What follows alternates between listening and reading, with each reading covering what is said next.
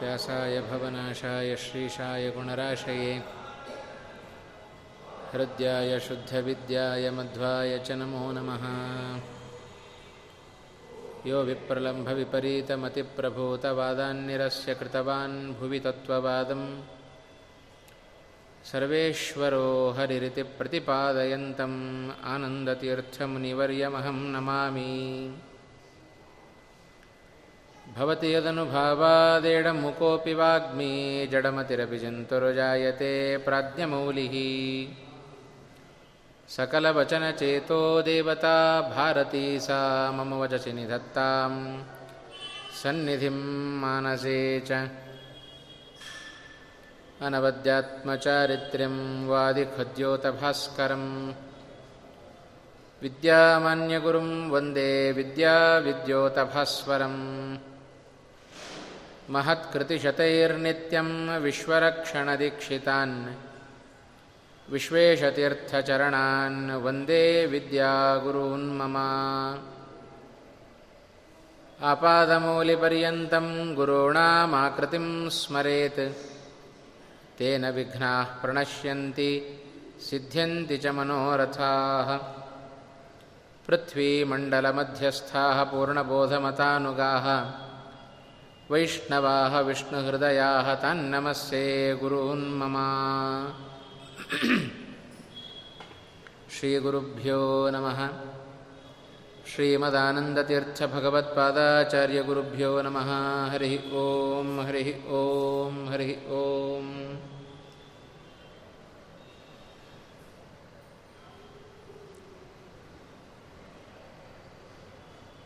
ಭಗವಂತನ ಲೀಲೆಗಳನ್ನು ಕೇಳೋದು ಎಷ್ಟು ಮುಖ್ಯವೋ, ಅದರಷ್ಟೇ ಪ್ರಮುಖವಾದದ್ದು ಜೀವೋತ್ತಮರ ವಿಷಯವನ್ನು ತಿಳಿಯೋದು ಕೂಡ ಅಷ್ಟೇ ಪ್ರಮುಖವಾದದ್ದು. ವಾಸ್ತವಿಕವಾಗಿ ಮಹಾಭಾರತದ ಆ ಒಂದು ಪ್ರವಚನ ಮಾಲಿಕೆ ನಡೆಯಬೇಕಾಗಿತ್ತು. ಅನಿವಾರ್ಯವಾಗಿ ಆ ಕಾರ್ಯಕ್ರಮ ಮುಂದಕ್ಕೆ ಹೋಗಿದೆ ಅಂತ ತಿಳಿಸ್ತಾ ನಾಳೆಯಿಂದ ಮಹಾಭಾರತದ ಮುಂದುವರಿದ ಭಾಗವನ್ನು ಕೇಳೋಣಂತೆ. ಇವತ್ತು ಒಂದು ದಿವಸ ಜೀವೋತ್ತಮರಾದ ವಾಯುದೇವರ ಬಗ್ಗೆ ಒಂದೆರಡು ವಿಚಾರಗಳನ್ನು ವಿಚಾರ ಮಾಡೋಣ ಅಂತ ಈ ಮೂಲಕ ತಿಳಿಸ್ತಾ ಇದ್ದೇನೆ ಪ್ರತಿನಿತ್ಯ ವಿಶೇಷವಾಗಿ ಭಗವಂತನನ್ನು ಸ್ತೋತ್ರ ಮಾಡುತ್ತೇವೆ ಭಗವಂತನನ್ನು ಕೊಂಡಾಡುತ್ತೇವೆ. ಅನೇಕ ರೀತಿಯಾದ ಸೇವೆಗಳನ್ನು ಮಾಡುತ್ತೇವೆ. ಸರ್ವೋತ್ತಮನ ಭಗವಂತನ ಪರಮಾನುಗ್ರಹ ನಮಗೆ ಬೇಕು ಅನ್ನುವ ಉದ್ದೇಶ. ಅದರಂತೆ ವಾಯುದೇವರ ಅವಶ್ಯಕತೆಯೂ ಕೂಡ ಅವರ ಸಾಧನೆಯ, ಅವರ ಉಪಾಸನೆಯ ಅವಶ್ಯಕತೆಯೂ ಕೂಡ ಬಹಳಷ್ಟು ಇದೆ. ಆ ನಿಟ್ಟಿನಲ್ಲಿ ವಾಯುದೇವರ ಬಗ್ಗೆ ಒಂದೆರಡು ವಿಚಾರಗಳನ್ನು ಇವತ್ತಿನ ದಿವಸ ನಾವು ಮಾಡಿಕೊಳ್ಳೋಣ. ವಾಯುದೇವರ ಪೂಜೆಯನ್ನು, ಭಗವಂತನ ಪೂಜೆಯ ನಂತರ ನಾವೆಲ್ಲ ಕ್ರಮ ಪ್ರಕಾರವಾಗಿ ಮಾಡಿಕೊಂಡು ಬರ್ತಾ ಇದ್ದೇವೆ. ಆದರೆ ವಾಯುದೇವರ ಸ್ವರೂಪ ಹೇಗಿದೆ? ಅವರ ಯಾವ ರೂಪದ ಚಿಂತನೆಯೊಂದಿಗೆ ವಾಯುದೇವರ ಪೂಜೆಯನ್ನು ನಾವು ಮಾಡಬೇಕು? ಇದು ಅವಶ್ಯವಾಗಿ ತಿಳಿಯಲೇಬೇಕಾಗಿರತಕ್ಕಂಥ ಅಂಶ. ಇವತ್ತು ವಾಯುದೇವರ ಪೂಜೆ ಅಂತ ಹೇಳಿದರೆ ಹನುಮಂತನ ಪ್ರತೀಕವನ್ನು ಇಟ್ಟುಕೊಂಡು ನಾವು ವಾಯುದೇವರ ಪೂಜೆಯನ್ನು ಮಾಡುತ್ತಾ ಇದ್ದೇವೆ. ಹನುಮಂತನ ಪ್ರತೀಕ, ಹನುಮಂತನ ಅವತಾರಾದ ವಾಯುದೇವರ ಅವತಾರದ ರೂಪ ಅದು. ವಾಯುದೇವರ ಮೂಲ ರೂಪ ಹೇಗಿದೆ? ಇದು ಮೂಲ ರೂಪದ ವಾಯುದೇವರ ಪು, ಚಿಂತನೆಯನ್ನು ಮಾಡಬೇಕು ಅಂತಾದರೆ ಅದು ಮಾಡ್ತಾ ಇಲ್ಲ ನಾವು. ಹಾಗಾದರೆ ಅದು ವಾಯುದೇವರ ಪೂಜೆ ಹೌದೋ ಅಲ್ಲವೋ ನಮಗೆ ಪ್ರಶ್ನೆ ಬಂತು. ಸಂಶಯ ಬೇಡ. ವಾಯುದೇವರ ಮೂಲ ರೂಪ ಬೇರೆ ಅಲ್ಲ, ಅವತಾರ ರೂಪಗಳು ಬೇರೆ ಅಲ್ಲ. ಅವತಾರದ ಪೂಜೆಯನ್ನು ಮಾಡಿದರೆ ಮೂಲ ರೂಪದ ಪೂಜೆಯನ್ನು ಮಾಡಿದಂತೆಯೇ. ಹಾಗಾದರೆ ಮೂಲ ರೂಪದ ಪೂ, ಚಿಂತನೆ, ಪೂಜೆ ಇವತ್ತು ನಮ್ಮಲ್ಲಿ ಯಾಕೆ ನಡೀತಾ ಇಲ್ಲ? ವಾಯುದೇವರ ಮೂಲ ರೂಪ ಹೇಗಿದೆ ಅಂತ ಸ್ವಲ್ಪ ಚಿಂತನೆ ಮಾಡಬೇಕು ನಾವು. ಕೆಲವರಿಗೆ ವಿಷಯ ಗೊತ್ತಿರಬಹುದು, ಕೆಲವರಿಗೆ ಗೊತ್ತಿಲ್ಲದೆಯೂ ಇರಬಹುದು. ಆದರೂ ಪ್ರಸಂಗವಶಾತ್ ಅದನ್ನು ಸ್ಮರಣೆಗೆ ತಂದುಕೊಳ್ಳೋಣ ಅನ್ನುವ ಉದ್ದೇಶದಿಂದ. ಯಾಕೆ ಇವತ್ತು ವಾಯುದೇವರ ಮೂಲ ರೂಪಕ್ಕೆ ಪೂಜೆ ನಡೀತಾ ಇಲ್ಲ? ಹಾಗಾದರೆ ಸ್ವರೂಪ ಹೇಗಿದೆ ವಾಯುದೇವರ ಮೂಲ ಸ್ವರೂಪ?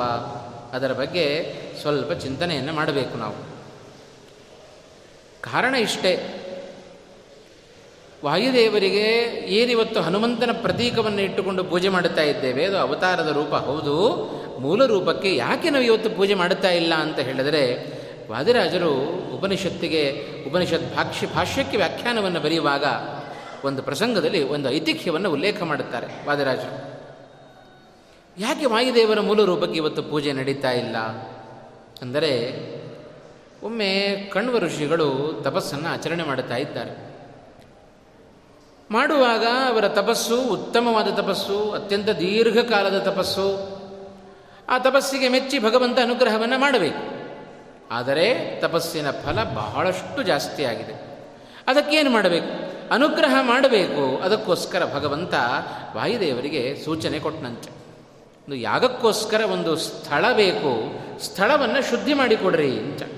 ಯಾವ ಸ್ಥಳ ಭಗವಂತ ದರ್ಶನ ಮಾಡಿಸಿದ್ದು, ಯಾವ ಸ್ಥಳದಲ್ಲಿ ಕಣ್ವ ಋಷಿಗಳು ತಪಸ್ಸನ್ನು ಆಚರಣೆ ಮಾಡ್ತಾ ಇದ್ದಾರೋ, ಅದೇ ಸ್ಥಳವನ್ನು ಭಗವಂತ ದರ್ಶನ ಮಾಡಿಸಿದ ಅಂತ. ಭಗವಂತ ಹೇಳಿದ್ದಾನೆ ಅಂತ ಹೇಳಿ ಏನೂ ವಿಚಾರ ಮಾಡದೆ ಆ ಸ್ಥಳವನ್ನು ಶುದ್ಧಿ ಮಾಡಲಿಕ್ಕೋಸ್ಕರ ಬಂದಿದ್ದಾರೆ.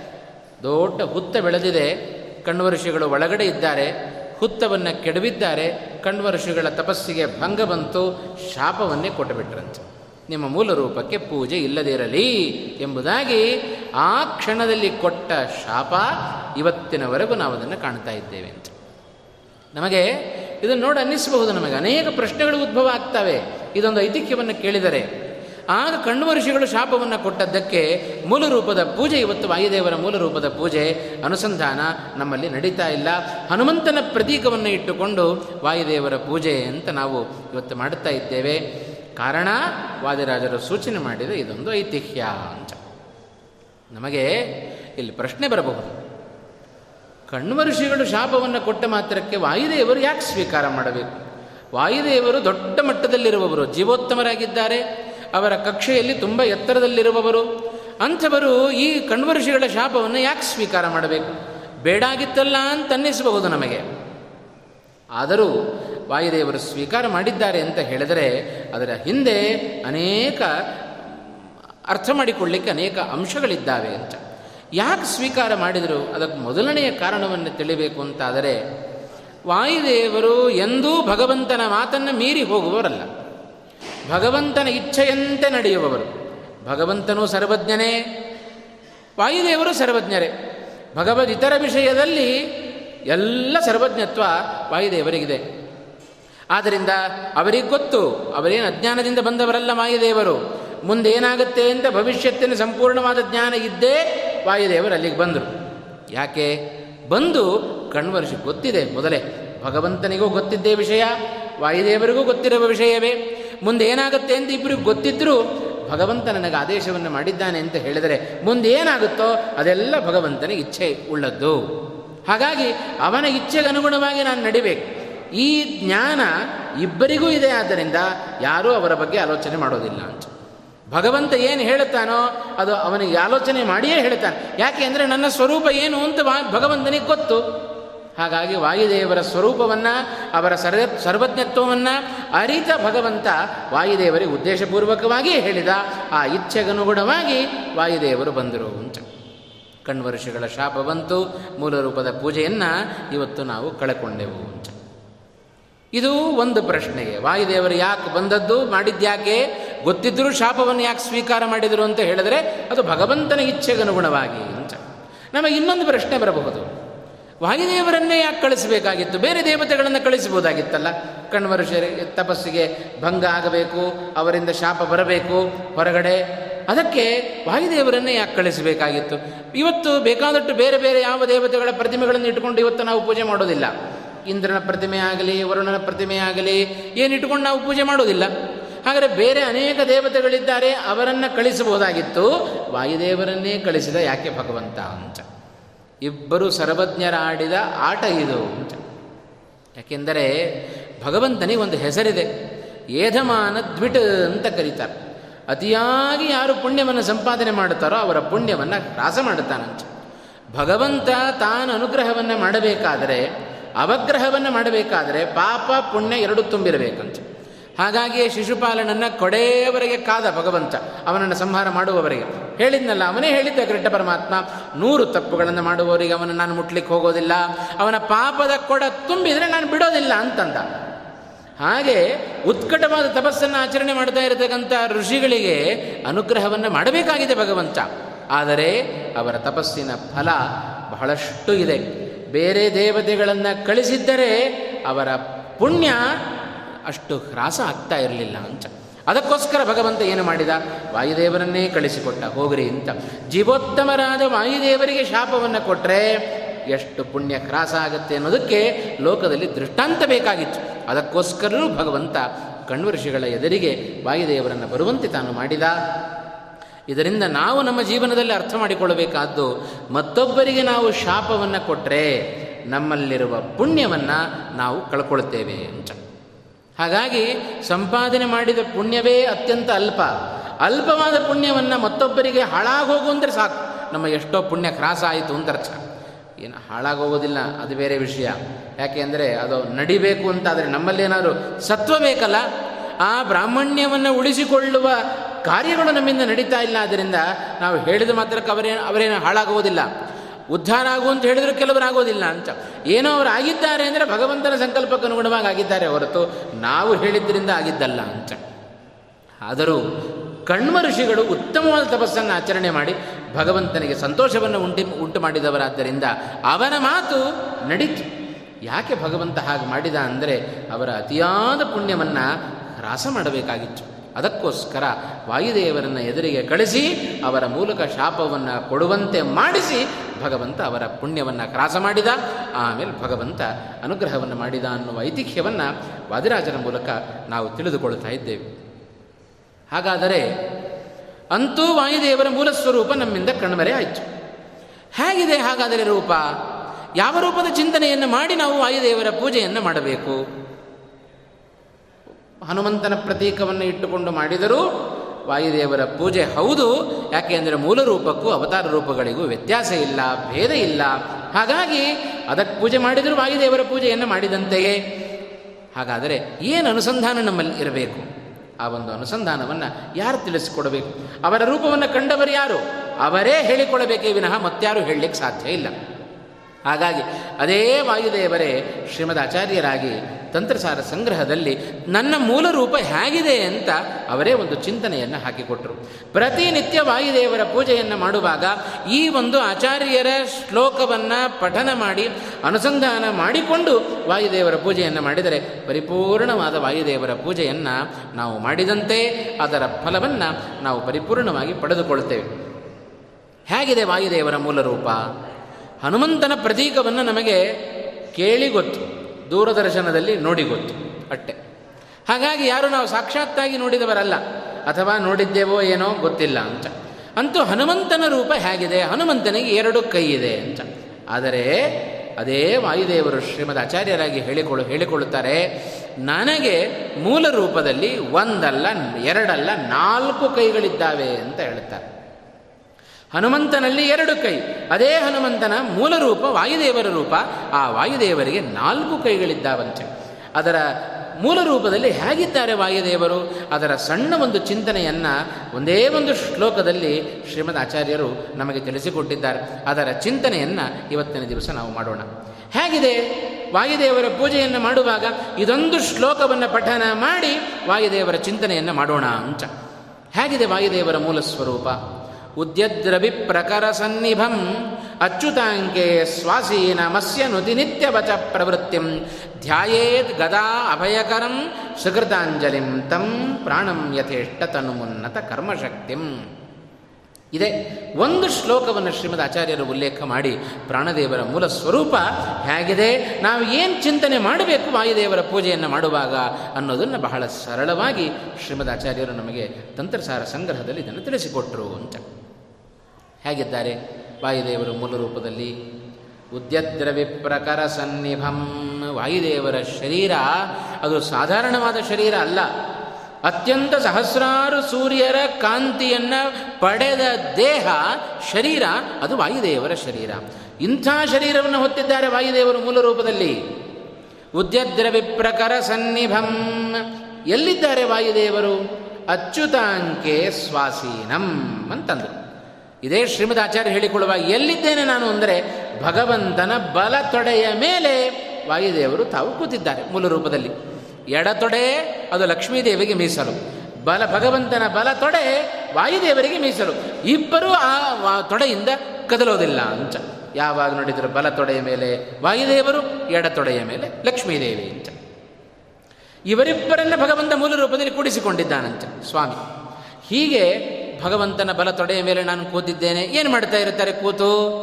ಒಬ್ಬರೇ ಇದ್ದರೆ ಬಾಯಿ ಮುಚ್ಚಿಕೊಂಡು ಸುಮ್ಮನೆ ಕೂತಿರ್ತೇವೆ ಯಾರಾದರೂ ಇಬ್ಬರಿದ್ದರೆ ಮಾತನಾಡ್ಲಿಕ್ಕೆ ಶುರು ಮಾಡ್ತೇವೆ ಅಂತ ಅದು ಎಂಥ ಮಾತು? ಕೆಲಸಕ್ಕೆ ಬಾರದ ಮಾತುಗಳು. ಸುಮ್ಮನೆ ಕಾಡು ಹರಟೆ ಹೊಡೆಯೋದಷ್ಟೇ. ಆದರೆ ಭಗವಂತನ ತೊಡೆಯ ಮೇಲೆ ಕುಳಿತ ವಾಯುದೇವರು ಏನು ಮಾಡ್ತಾ ಇರಬಹುದು? ಒಂದು ಕ್ಷಣ ಆ ಕಡೆ ಈ ಕಡೆ ಹೋಗದಂತೆ ವಾಯುದೇವರು ಭಗವಂತನ ಜೊತೆಯಲ್ಲಿರುತ್ತಾರೆ, ಅವರ ತೊಡೆಯ ಮೇಲೆ ಕೂತಿದ್ದಾರೆ ಅಂತಾದರೆ ಎಷ್ಟು ಹರಟೆ ಹೊಡೆದಿರಬೇಡ ವಾಯುದೇವರು ಅಂತ.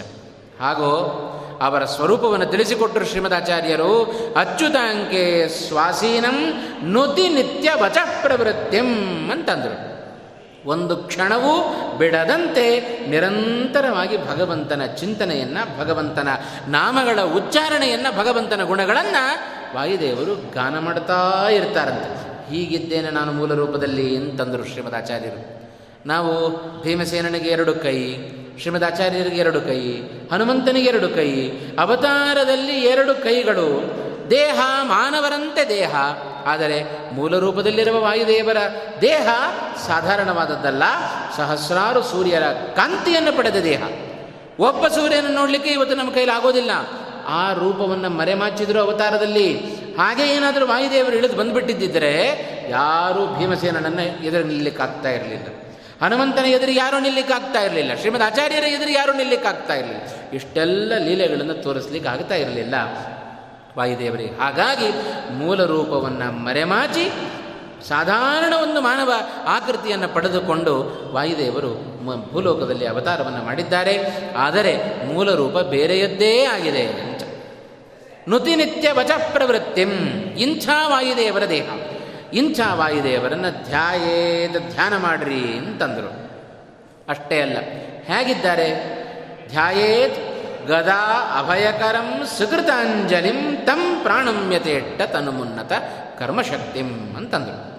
ಎಂಥ ಪ್ರಾಣದೇವರನ್ನು ಧ್ಯಾನ ಮಾಡಬೇಕು? ಧ್ಯಾಯೇದ್ ಗದಾ ಅಭಯಕರಂ ಸುಕೃತಾಂಜಲಿಂ. ವಾಯುದೇವರಿಗೆ ನಾವು ತಿಳಿದಂತೆ ಎರಡು ಕೈಗಳಲ್ಲ, ನಾಲ್ಕು ಕೈಗಳಿದೆ. ಒಂದು ಕೈಯಲ್ಲಿ ಅಭಯವನ್ನು ದರ್ಶನ ಮಾಡ್ತಾ ಇದ್ದಾರೆ, ಮತ್ತೊಂದು ಕೈಯಲ್ಲಿ ಗದೆಯನ್ನು ಹಿಡಿದಿದ್ದಾರೆ, ಮತ್ತೆರಡು ಕೈಗಳನ್ನು ಭಗವಂತನಿಗೆ ಮುಗಿದುಕೊಂಡಿದ್ದಾರೆ. ಇದೇ ವಾಯುದೇವರ ಮೂಲ ರೂಪದ ಒಂದು ಚಿಂತನೆ. ಪ್ರತಿನಿತ್ಯ ನಾವು ವಾಯುದೇವರ ಪೂಜೆಯನ್ನು ಮಾಡುವಾಗ ಹನುಮಂತನ ಪ್ರತೀಕವನ್ನು ಇಟ್ಟುಕೊಂಡು ಪೂಜೆಯನ್ನು ಮಾಡಿದರೂ ಈ ಒಂದು ಚಿಂತನೆಯನ್ನು ಜೊತೆ ಜೊತೆಯಲ್ಲಿ ಮಾಡುತ್ತಾ ಇರಬೇಕು. ವಾಯುದೇವರು ಅದ್ಭುತವಾದ ದೇಹದ ಕಾಂತಿಯನ್ನು ಪಡೆದವರು ಭಗವಂತನ ಬಲ ತೊಡೆಯ ಮೇಲೆ ಕುಳಿತುಕೊಂಡಿದ್ದಾರೆ, ನಿರಂತರವಾಗಿ ಭಗವಂತನನ್ನು ಸ್ತೋತ್ರ ಮಾಡುತ್ತಾ ಇದ್ದಾರೆ. ಜೊತೆಗೆ ಒಂದು ಕೈಯಲ್ಲಿ ಅಭಯ, ಮತ್ತೊಂದು ಕೈಯಲ್ಲಿ ಗದೆ, ಮತ್ತೆರಡು ಕೈಗಳನ್ನು ಭಗವಂತನಿಗೆ ಮುಗಿದುಕೊಂಡ ಆ ಒಂದು ರೂಪವನ್ನು ಕಲ್ಪನೆ ಮಾಡಿಕೊಂಡು ಪ್ರಾಣದೇವರಿಗೆ ಅಭಿಷೇಕವನ್ನು ಮಾಡಿದರೆ, ಪ್ರಾಣ ಈ ಒಂದು ಚಿಂತನೆಯ ಮೂಲಕವಾಗಿ ವಾಯುದೇವರಿಗೆ ಅಲಂಕಾರವನ್ನು ಮಾಡಿದರೆ ಪರಿಪೂರ್ಣವಾದ ಚಿಂತನೆಯ ಫಲ, ವಾಯುದೇವರ ಪೂಜೆಯ ಫಲವನ್ನು ನಾವು ಪಡೆದುಕೊಳ್ಳಿಕ್ಕೆ ಸಾಧ್ಯತೆ ಇದೆ. ಈ ನಿಟ್ಟಿನಲ್ಲಿ ವಾಯುದೇವರ ಆ ಶ್ರೀಮದ್ ಆಚಾರ್ಯರ ಒಂದು ಮಾತು ಮೂಡಿಬಂದಿದೆ ಅಂತ. ಈ ಮೂಲ ರೂಪದ ಮೂಲಕ ಈ ಒಂದು ಚಿಂತನೆಯನ್ನು ಮಾಡಿ ಇದರ ಜೊತೆಗೆ ಎಷ್ಟು ಸಂದೇಶಗಳನ್ನು ಶ್ರೀಮದ್ ಆಚಾರ್ಯರು ನಮಗೆ ಕೊಟ್ಟಿದ್ದಾರೆ ಅನ್ನೋದನ್ನು ನಾವು ಜೊತೆಗೆ ಗಮನಿಸಬೇಕು. ಈ ಒಂದು ಶ್ಲೋಕವನ್ನು ಹೇಳುವುದರ ಮೂಲಕ ಆಚಾರ್ಯರು ನೋಡಿ ಎಲ್ಲಿದ್ದಾರೆ ವಾಯುದೇವರು? ಭಗವಂತನ ಬಲ ತೊಡೆಯ ಮೇಲೆ ವಾಯುದೇವರು ಕೂತ್ಕೊಂಡಿದ್ದಾರೆ ಅಂತ. ಕೂತ್ಕೊಂಡು ಏನು ಮಾಡ್ತಾ ಇದ್ದಾರೆ? ಭಗವಂತನನ್ನು ನಿರಂತರ ಸ್ತೋತ್ರ ಮಾಡ್ತಾ ಇದ್ದಾರೆ ಅಂತ. ಅಲ್ರಿ? ಸ್ತೋತ್ರ ಮಾಡೋದು ಅಂದರೆ ಹೊಗಳೋದು ಅಂತ ಅರ್ಥ. ಒಬ್ಬ ಮನುಷ್ಯನನ್ನು ಎಷ್ಟು ಹೊತ್ತು ಅಂತ ಹೊಗಳಲಿಕ್ಕೆ ಸಾಧ್ಯ? ಯಾರಾದರೂ ಮೈಕ್ ಹಿಡ್ಕೊಂಡು ಹೋಗ್ಲಿಕ್ಕೆ ಹೊಗಳ್ಲಿಕ್ಕೆ ಶುರು ಮಾಡಿದರೆ ಹತ್ತು ನಿಮಿಷವೋ, ಹದಿನೈದು ನಿಮಿಷವೋ ಮುಗೀತು. ಅದಕ್ಕಿಂತ ಜಾಸ್ತಿ ಹೋಗ್ಲಿಕ್ಕೆ ಆಗೋದಿಲ್ಲ. ಯಾಕೆ ಅಂದರೆ ಅಷ್ಟು ಗುಣಗಳಿರಬೇಕಲ್ಲ. ಹಾಗಾದರೆ ನಿರಂತರವಾಗಿ ಭಗವಂತನ ಸ್ತೋತ್ರವನ್ನು ಮಾಡ್ತಾ ಇದ್ದಾರೆ ಅಂತ ಹೇಳಿದರೆ ಅದರ ಮೂಲಕ ನಮಗೆ ಗೊತ್ತಾಗುತ್ತೆ ಭಗವಂತನಲ್ಲಿ ಎಷ್ಟು ಗುಣಗಳಿದೆ ಅಂತ. ಅನಂತವಾದ ಗುಣಗಳು ಭಗವಂತನಲ್ಲಿದ್ದಾವೆ. ಒಂದೊಂದು ಗುಣದ ಚಿಂತನೆಗೂ ಅನಂತ ಜನ್ಮಗಳು ಬೇಕು. ಅಂಥ ಚಿಂತನೆಯನ್ನು ವಾಯುದೇವರು ಪರಿಪೂರ್ಣವಾಗಿ ಅವನ ತೊಡೆಯ ಮೇಲೆ ಕುಳಿತು ಮಾಡ್ತಾ ಇದ್ದಾರೆ. ಭಗವಂತ ನಿತ್ಯ ನೂತನ ಅಂತ ಹೇಳ್ತಾರೆ ಕ್ಷಣ ಕ್ಷಣದಲ್ಲಿಯೂ ಭಗವಂತ ಹೊಸ ಹೊಸ ಮುಖಗಳನ್ನು ವಾಯುದೇವರಿಗೆ ದರ್ಶನ ಮಾಡಿಸ್ತಾ ಇರ್ತಾರೆ ಅದನ್ನು ಕಂಡು ಹಸನ್ಮುಖರಾಗಿ ವಾಯುದೇವರು ಕೂತಿದ್ದಾರಂತೆ. ಏನೋ ಸ್ವಲ್ಪ ಹೊತ್ತು ಜೊತೆಗಿದ್ದರೆ ನಮಗೆ ಬೇಸರ ಬರುತ್ತೆ. ಸ್ವಲ್ಪ ಬಿಟ್ಟು ಹೊರಗಡೆ ಹೋಗೋಣ, ಮತ್ತೆ ಫ್ರೆಶ್ ಆಗಿ ಮತ್ತೆ ಬರೋಣ ಅಂತ ಅನಿಸುತ್ತೆ. ಆದರೆ ಭಗವಂತನ ಬಳಿಯಲ್ಲಿ ಕುಳಿತ ಲಕ್ಷ್ಮೀದೇವಿಗಾಗಲಿ, ವಾಯುದೇವರಿಗಾಗಲಿ ಒಂದು ಕ್ಷಣ ಬೇಸರ ಬಂತು ಅಂತಿಲ್ಲ. ಯಾವಾಗಲೂ ನಿತ್ಯ ನೂತನನಾಗಿದ್ದಾನೆ ಭಗವಂತ. ಹೊಸ ಹೊಸ ಮುಖಗಳನ್ನು ಕಾಣ್ತಾ ಕಾಣ್ತಾ ಎಷ್ಟು ಆನಂದವನ್ನು ಅನುಭವಿಸಲಿಕ್ಕಿಲ್ಲ. ಯಾವಾಗಲೂ ಭಗವಂತನದ್ದು ಹಸನ್ಮುಖ. ಆ ಹಸನ್ಮುಖವನ್ನು ಕಾಣ್ತಾ ವಾಯುದೇವರು ಹಸನ್ಮುಖಿಗಳಾಗಿದ್ದಾರೆ ಅಂತ. ಇದು ನಾವೇನು ಅತಿಶಯೋಕ್ತಿ ಅಲ್ಲ ಇದು. ಏನು ಆಶ್ಚರ್ಯ ಪಡಬೇಕಾಗಿಲ್ಲ ವಾಯುದೇವರಿಗೆ ತೋರಿಸೋದಿರಲಿ. ಕುಂತಿಗೆ ಹಾಗೆ ಮಾಡಿಬಿಟ್ಟ ಭಗವಂತ. ಒಂದೊಂದು ಬಾರಿ ಕುಂತಿ ಕೃಷ್ಣನನ್ನು ಕಷ್ಟ ಬಂದಾಗ ಕೃಷ್ಣನನ್ನು ಕರೆದರೆ ಒಂದು ಬಾರಿ ಬಂದಾಗ ಭಗವಂತ ಒಂದು ರೂಪದ ದರ್ಶನವನ್ನು ಮಾಡಿಸಿದ, ಎರಡನೇ ಬಾರಿ ಕರೆದಾಗ ಹೊಸ ರೂಪವನ್ನು ದರ್ಶನ ಮಾಡಿಸಿದ, ಮೂರನೇ ಬಾರಿ ಕಂಡಾಗ ಆ ಹಿಂದೆ ನೋಡಿದ ಎರಡು ರೂಪ ಅಲ್ಲ, ಮತ್ತೊಂದು ಹೊಸ ರೂಪ ಕೃಷ್ಣನ ರೂಪವನ್ನು ಕುಂತಿ ತಾನು ಕಾಣ್ತಾ ಇದ್ಲಂತೆ. ಇದನ್ನು ಅರ್ಥ ಮಾಡಿಕೊಂಡ ಕುಂತಿ ಬಹಳ ಚೆನ್ನಾಗಿ ಉಪಾಯವನ್ನು ಕಂಡುಕೊಂಡಂತೆ. ಓಹೋ, ಒಂದೊಂದು ಬಾರಿ ಕೃಷ್ಣನ ಕರೆದಾಗ ಒಂದೊಂದು ಹೊಸ ಹೊಸ ರೂಪಗಳನ್ನು ತೋರಿಸ್ತಾನಲ್ಲ, ಹಾಗಾದರೆ ನಾನೇನು ಮಾಡಬೇಕು?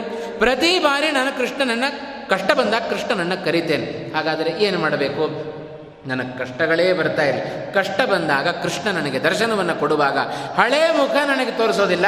ಹೊಸ ಮುಖವನ್ನು ಹೊತ್ತು ಬರ್ತಾನೆ. ಅದನ್ನು ನೋಡಿ ನನಗೆ ಆನಂದ ಆಗುತ್ತೆ ಅಂತ ಕುಂತಿ ವಿಪದ ಸಂತೋನ ಶಶ್ವತ್ ತತ್ರ ತತ್ರ ಜಗತ್ಪತೆ ಅಂತ ಕೇಳಿಕೊಂಡು ಮತ್ತು ಮತ್ತು ನನಗೆ ಕೃಷ್ಣ ಕಷ್ಟವನ್ನೇ ಕೊಡು ಅಂತ ಕೇಳುವುದರ ಹಿನ್ನೆಲೆ ಕುಂತಿಯ ಮಾತಿನಲ್ಲಿ ಇದಿದೆ ಎಂಬುದಾಗಿ ನಾವು ಅರ್ಥ ಮಾಡಿಕೊಳ್ಳಬೇಕು. ಅದರಂತೆ ಭಗವಂತ ನಿತ್ಯ ನೂತನ ಕ್ಷಣ ಕ್ಷಣದಲ್ಲಿ ಭಗವಂತ ವಾಯುದೇವರಿಗೆ, ಲಕ್ಷ್ಮೀದೇವಿಗೆ ಹೊಸ ಹೊಸ ಮುಖಗಳನ್ನು ತಾನು ತೋರಿಸ್ತಾ ಇರುತ್ತಾನೆ. ಅದನ್ನು ನೋಡಿ ಆನಂದದಿಂದ ವಾಯುದೇವರು ಭಗವಂತನನ್ನು ನಿರಂತರ ಸ್ತೋತ್ರ ಮಾಡುತ್ತಾ ಇರುತ್ತಾರೆ. ಈ ಒಂದು ಚಿಂತನೆ ನಮಗೆ ಬರಬೇಕು. ಅಷ್ಟೇ ಅಲ್ಲ, ಎಲ್ಲಿ ಕೂತಿದ್ದಾರೆ ವಾಯುದೇವರು? ಭಗವಂತನ ತೊಡೆ ಮೇಲೆ ಕೂತಿದ್ದಾರೆ ಅಂತ. ಒಂದು ಭಗವಂತನ ಸರ್ವೋತ್ತಮತ್ವವನ್ನು ತಿಳಿಸಿದರು. ಇದೇ ಶ್ರೀಮದ್ ಆಚಾರ್ಯರ ಮಾತಿನಲ್ಲಿ ನಾವು ಗಮನಿಸಬೇಕಾದ್ದು. ಪ್ರತಿಯೊಂದು ಅಕ್ಷರ ಅಕ್ಷರಗಳಲ್ಲಿ, ಶ್ರೀಮದ್ ಆಚಾರ್ಯರ ಮಾತುಗಳಲ್ಲಿ ಹರಿ ಸರ್ವೋತ್ತಮತ್ವ ಅಡಗಿದೆ, ವಾಯು ಜೀವೋತ್ತಮತ್ವವೂ ಅಡಗಿದೆ. ಕೇವಲ ತನ್ನನ್ನು ತಿಳಿಸಿಕೊಡ್ಲಿಕ್ಕೆ ಹೊರಡಲಿಲ್ಲ ಶ್ರೀಮದ್ ಆಚಾರ್ಯರು. ಅದರ ಜೊತೆಗೆ ಭಗವಂತನ ಸರ್ವೋತ್ತಮತ್ವವನ್ನು ತಿಳಿಸಿದರು ಅಂತ. ಇಂಥ ವಾಯುದೇವರನ್ನು ತನ್ನ ತೊಡೆಯ ಮೇಲೆ ಭಗವಂತ ಕೂಡಿಸಿಕೊಂಡಿದ್ದಾನೆ ಅಂತ ಹೇಳಿದರೆ ಎಷ್ಟು ವಾಯುದೇವರು ಭಗವಂತನಿಗೆ ಪ್ರಿಯರಾಗಿದ್ದಾರೆ ಅನ್ನೋದನ್ನು ನಾವು ಕಾಣುತ್ತೇವೆ ಅಂತ. ಇವತ್ತು ನಮ್ಮ ಮನೆಯ ಮಕ್ಕಳನ್ನು ಹೇಗೆ ನಾವು ಟ್ರೀಟ್ ಮಾಡುತ್ತೇವೆ? ಅಕ್ಕಪಕ್ಕದ ಮನೆಯ ಮಕ್ಕಳು ಬಂದರೆ ಅವರ ಜೊತೆಗೆ ನಾವು ಹೇಗೆ ನಡ್ಕೊಳ್ಳುತ್ತೇವೆ? ನಮ್ಮನ್ನೇ ನಾವು ಗಮನಿಸೋಣ ಅಂತ. ಪಕ್ಕದ ಮನೆಯ ಮಗು ಚೆನ್ನಾಗೇ ಇದೆ. ಬಂದ ಮಗು ಬಂದರೆ ಅದನ್ನು ಗಲ್ಲ ಮುಟ್ಟಿ ಸವರಿ ಅದನ್ನು ವಾಪಸ್ ಕಳಿಸ್ತೀನಿ ಮನೆ ನೀನು ಹೋಗು ಅಂತ. ನಮ್ಮ ಮನೆಯ ಮಗು ಹೆಗ್ಗಣವೇ ಆಗಿರುತ್ತೆ. ಆದರೂ ಅದನ್ನು ತೊಗೊಂಬಂದು ತೊಡೆ ಮೇಲೆ ಕೂಡಿಸ್ಕೊಳ್ದೆ ಯಾಕೆ? ಅದು ಅಕ್ಕರೆ ಜಾಸ್ತಿ ಅಂತ. ವಾಯುದೇವರನ್ನು ಭಗವಂತ ತನ್ನ ತೊಡೆಯ ಮೇಲೆ ಕೂಡಿಸಿಕೊಂಡಿದ್ದಾನೆ ಅಂತ ಹೇಳಿದರೆ ಅಷ್ಟು ಪ್ರಿಯನಾಗಿದೆ ಎಷ್ಟು ಜನ ದೇವತೆಗಳಿಲ್ಲ, ಎಲ್ಲ ದೇವತೆಗಳನ್ನು ಬಿಟ್ಟು ಭಗವಂತ ವಾಯುದೇವರನ್ನು ತನ್ನ ತೊಡೆಯ ಮೇಲೆ ಕೂಡಿಸಿಕೊಂಡಿದ್ದಾನೆ ಅಂತ ಹೇಳಿದರೆ ಎಷ್ಟು ಪ್ರೀತಿಯನ್ನು ಭಗವಂತ ತಾನು ಹರಿಸಿದ್ದಾನೆ ವಾಯುದೇವರ ಮೇಲೆ ಅನ್ನೋದನ್ನು ಈ ಒಂದು ಮೂಲ ರೂಪದ ಚಿಂತನೆಯ ಜೊತೆಗೆ ನಾವು ಕಾಣಬೇಕು. ಭಗವಂತ ಸುಮ್ಮನೆ ತನ್ನ ಪ್ರೀತಿಯನ್ನು ಹಂಚೋದಿಲ್ಲ. ಮೊದಲು ನಮ್ಮಿಂದ ಪಡ್ಕೊಂಡು ಆಮೇಲೆ ಭಗವಂತ ತಾನು ಕೊಡ್ಲಿಕ್ಕೆ ಶುರು ಮಾಡುತ್ತಾನಂತ. ಎಷ್ಟು ಬರುತ್ತೆ ಅಂತ ನೋಡುತ್ತಾನೆ ಭಕ್ತರಿಂದ. ಎಷ್ಟು ಭಕ್ತಿ ಬಂತೋ ಅದು ಪ್ರಾಮಾಣಿಕವಾಗಿತ್ತು ಅಂತಾದರೆ ಅದಕ್ಕೆ ನೂರು ಪಟ್ಟು ಸೇರಿಸಿ ಭಗವಂತ ತಾನು ಪ್ರೀತಿ ಕೊಡ್ಲಿಕ್ಕೆ ಶುರು ಮಾಡುತ್ತಾನೆ. ಸ್ವಾಮಿ ಹಾಗಾಗಿ ಅಂಥ ಭಗವಂತನ ಪ್ರೀತಿಯನ್ನು ಹಂಚಿಕೊಂಡವರು ಅವರು ವಾಯುದೇವರು. ಇಂಥ ವಾಯುದೇವರು ಭಗವಂತನ ತೊಡೆಯ ಮೇಲೆ ಮೂಲ ರೂಪದಲ್ಲಿ ಕೂತುಕೊಂಡಿದ್ದಾರೆ. ಕುಳಿತು ಭಗವಂತನ ನಿತ್ಯ ನೂತನನಾದ ಕ್ಷಣ ಕ್ಷಣದಲ್ಲಿ ಭಗವಂತನ ಹೊಸ ಹೊಸ ಮುಖಗಳನ್ನು ಕಾಣ್ತಾ ಅವನನ್ನು ಸ್ತೋತ್ರ ಮಾಡ್ತಾ ಇದ್ದಾರೆ ಮೂಲ ರೂಪದಲ್ಲಿ ಅನ್ನುವ ಚಿಂತನೆಯೂ ನಮಗೆ ಜೊತೆಗೆ ಬರಬೇಕು. ಇಷ್ಟೇ ಹೇಳಲಿಲ್ಲ. ಧ್ಯಾಯೇತ್ ಗದಾ ಅಭಯಕರಂ ಸುಕೃತಾಂಜಲಿಂ. ವಾಯುದೇವರಿಗೆ ನಾಲ್ಕು ಕೈಗಳಿದ್ದಾವೆ. ಒಂದು ಕೈಯಲ್ಲಿ ಅಭಯ, ಮತ್ತೊಂದು ಕೈಯಲ್ಲಿ ಗದೆ, ಮತ್ತೆರಡು ಕೈಗಳನ್ನು ಭಗವಂತನಿಗೆ ಮುಗಿದುಕೊಂಡಿದ್ದಾರೆ ಅಂತ. ಯಾಕೆ? ಅದರ ಮೂಲಕ ಅನೇಕ ಸಂದೇಶಗಳನ್ನು ಕೊಟ್ಟರು ವಾಯುದೇವರ ಮೂಲ ರೂಪದ ಮೂಲಕ ಅನೇಕ ಸಂದೇಶಗಳನ್ನು ನಾವು ಕಾಣ್ತಾ ಇದ್ದೇವೆ. ಯಾಕೆ ಅಭಯವನ್ನು ದರ್ಶನ ಮಾಡಿಸ್ತಾ ಇದ್ದಾರೆ? ವಾಯುದೇವರು ಹೇಳ್ತಾ ಇದ್ದಾರೆ, ಶ್ರೇಯಾಂಸಿ ಬಹು ವಿಘ್ನಾನಿ ಅಂತ ಹೇಳ್ತಾರೆ. ಒಳ್ಳೆ ಕೆಲಸ ಮಾಡಲಿಕ್ಕೆ ಹೊರಟ್ರೆ ನಮಗೆ ವಿಘ್ನಗಳು ಜಾಸ್ತಿ. ಏನೋ ಊರೂರು ಸುತ್ತಕೊಂಬನ್ರಿ ಅಂದರೆ ನಮಗೇನು ವಿಘ್ನಗಳು ಬರೋದಿಲ್ಲ. ತೀರ್ಥಕ್ಷೇತ್ರಕ್ಕೆ ಹೋಗ್ರಿ ಅಂದರೆ ವಿಘ್ನ. ಪುರಾಣ ಪುಣ್ಯಕಥೆಗಳಿಗೆ ಹೋಗ್ರಿ, ದೇವಸ್ಥಾನಗಳಿಗೆ ಹೋಗ್ರಿ ಅಂದರೆ ವಿಘ್ನ. ಹಾಗಾಗಿ ಒಳ್ಳೆ ಕೆಲಸಕ್ಕೇನೆ ನಮಗೆ ವಿಘ್ನ ಜಾಸ್ತಿ. ಅಂಥವರಿಗೆಲ್ಲ ವಾಯುದೇವರು ಮೂಲ ರೂಪದ ಮೂಲಕ ಸಂದೇಶವನ್ನು ಕಳಿಸ್ತಾ ಇದ್ದಾರೆ. ನಾನು ಅಭಯ ಕೊಡ್ತಾ ಇದ್ದೇನೆ. ನೀವು ಹೊರಡ್ರಿ, ಒಳ್ಳೆ ಕೆಲಸಕ್ಕೋಸ್ಕರ. ಏನು ಬಂದರೂ ಭಯ ಪಡಬೇಡ್ರಿ, ನಿಮಗೆ ರಕ್ಷಕನಾಗಿ ನಾನಿರ್ತೇನೆ ಅಂತಂದರು ವಾಯುದೇವರು.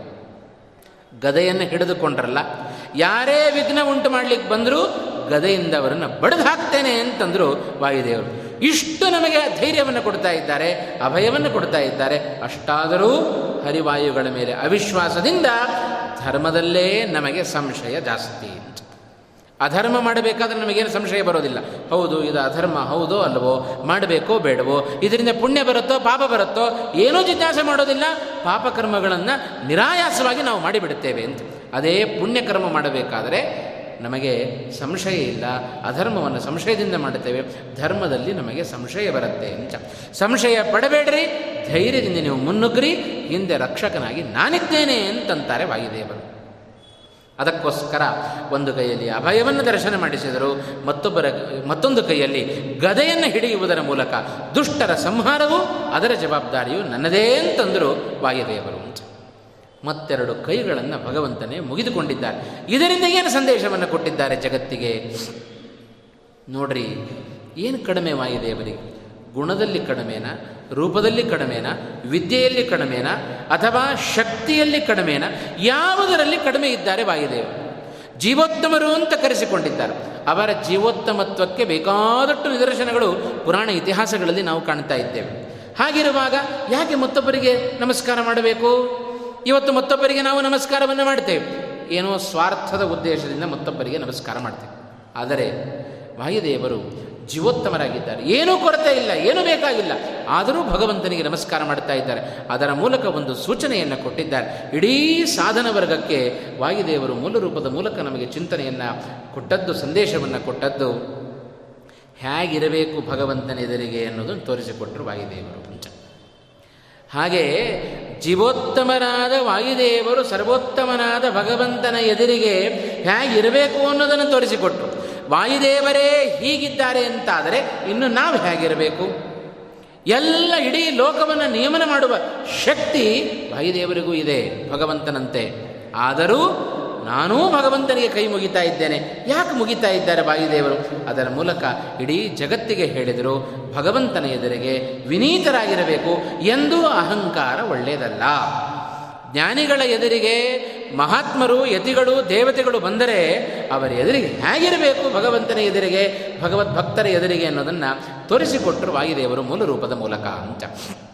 ಹಾಗಾಗಿ ಎಂದೂ ನಾವು ಅಹಂಕಾರ ಪಡಬಾರದಂತ. ಇದೇ ವಾಯುದೇವರ ಅನುಗ್ರಹದಿಂದಲೇ ಅಲ್ಪ ವಿದ್ಯೆ ಸಂಪಾದನೆ ಮಾಡಿದರೆ ನಮ್ಮ ಅಹಂಕಾರ ನೆತ್ತಿಗೇರಿರುತ್ತೆ.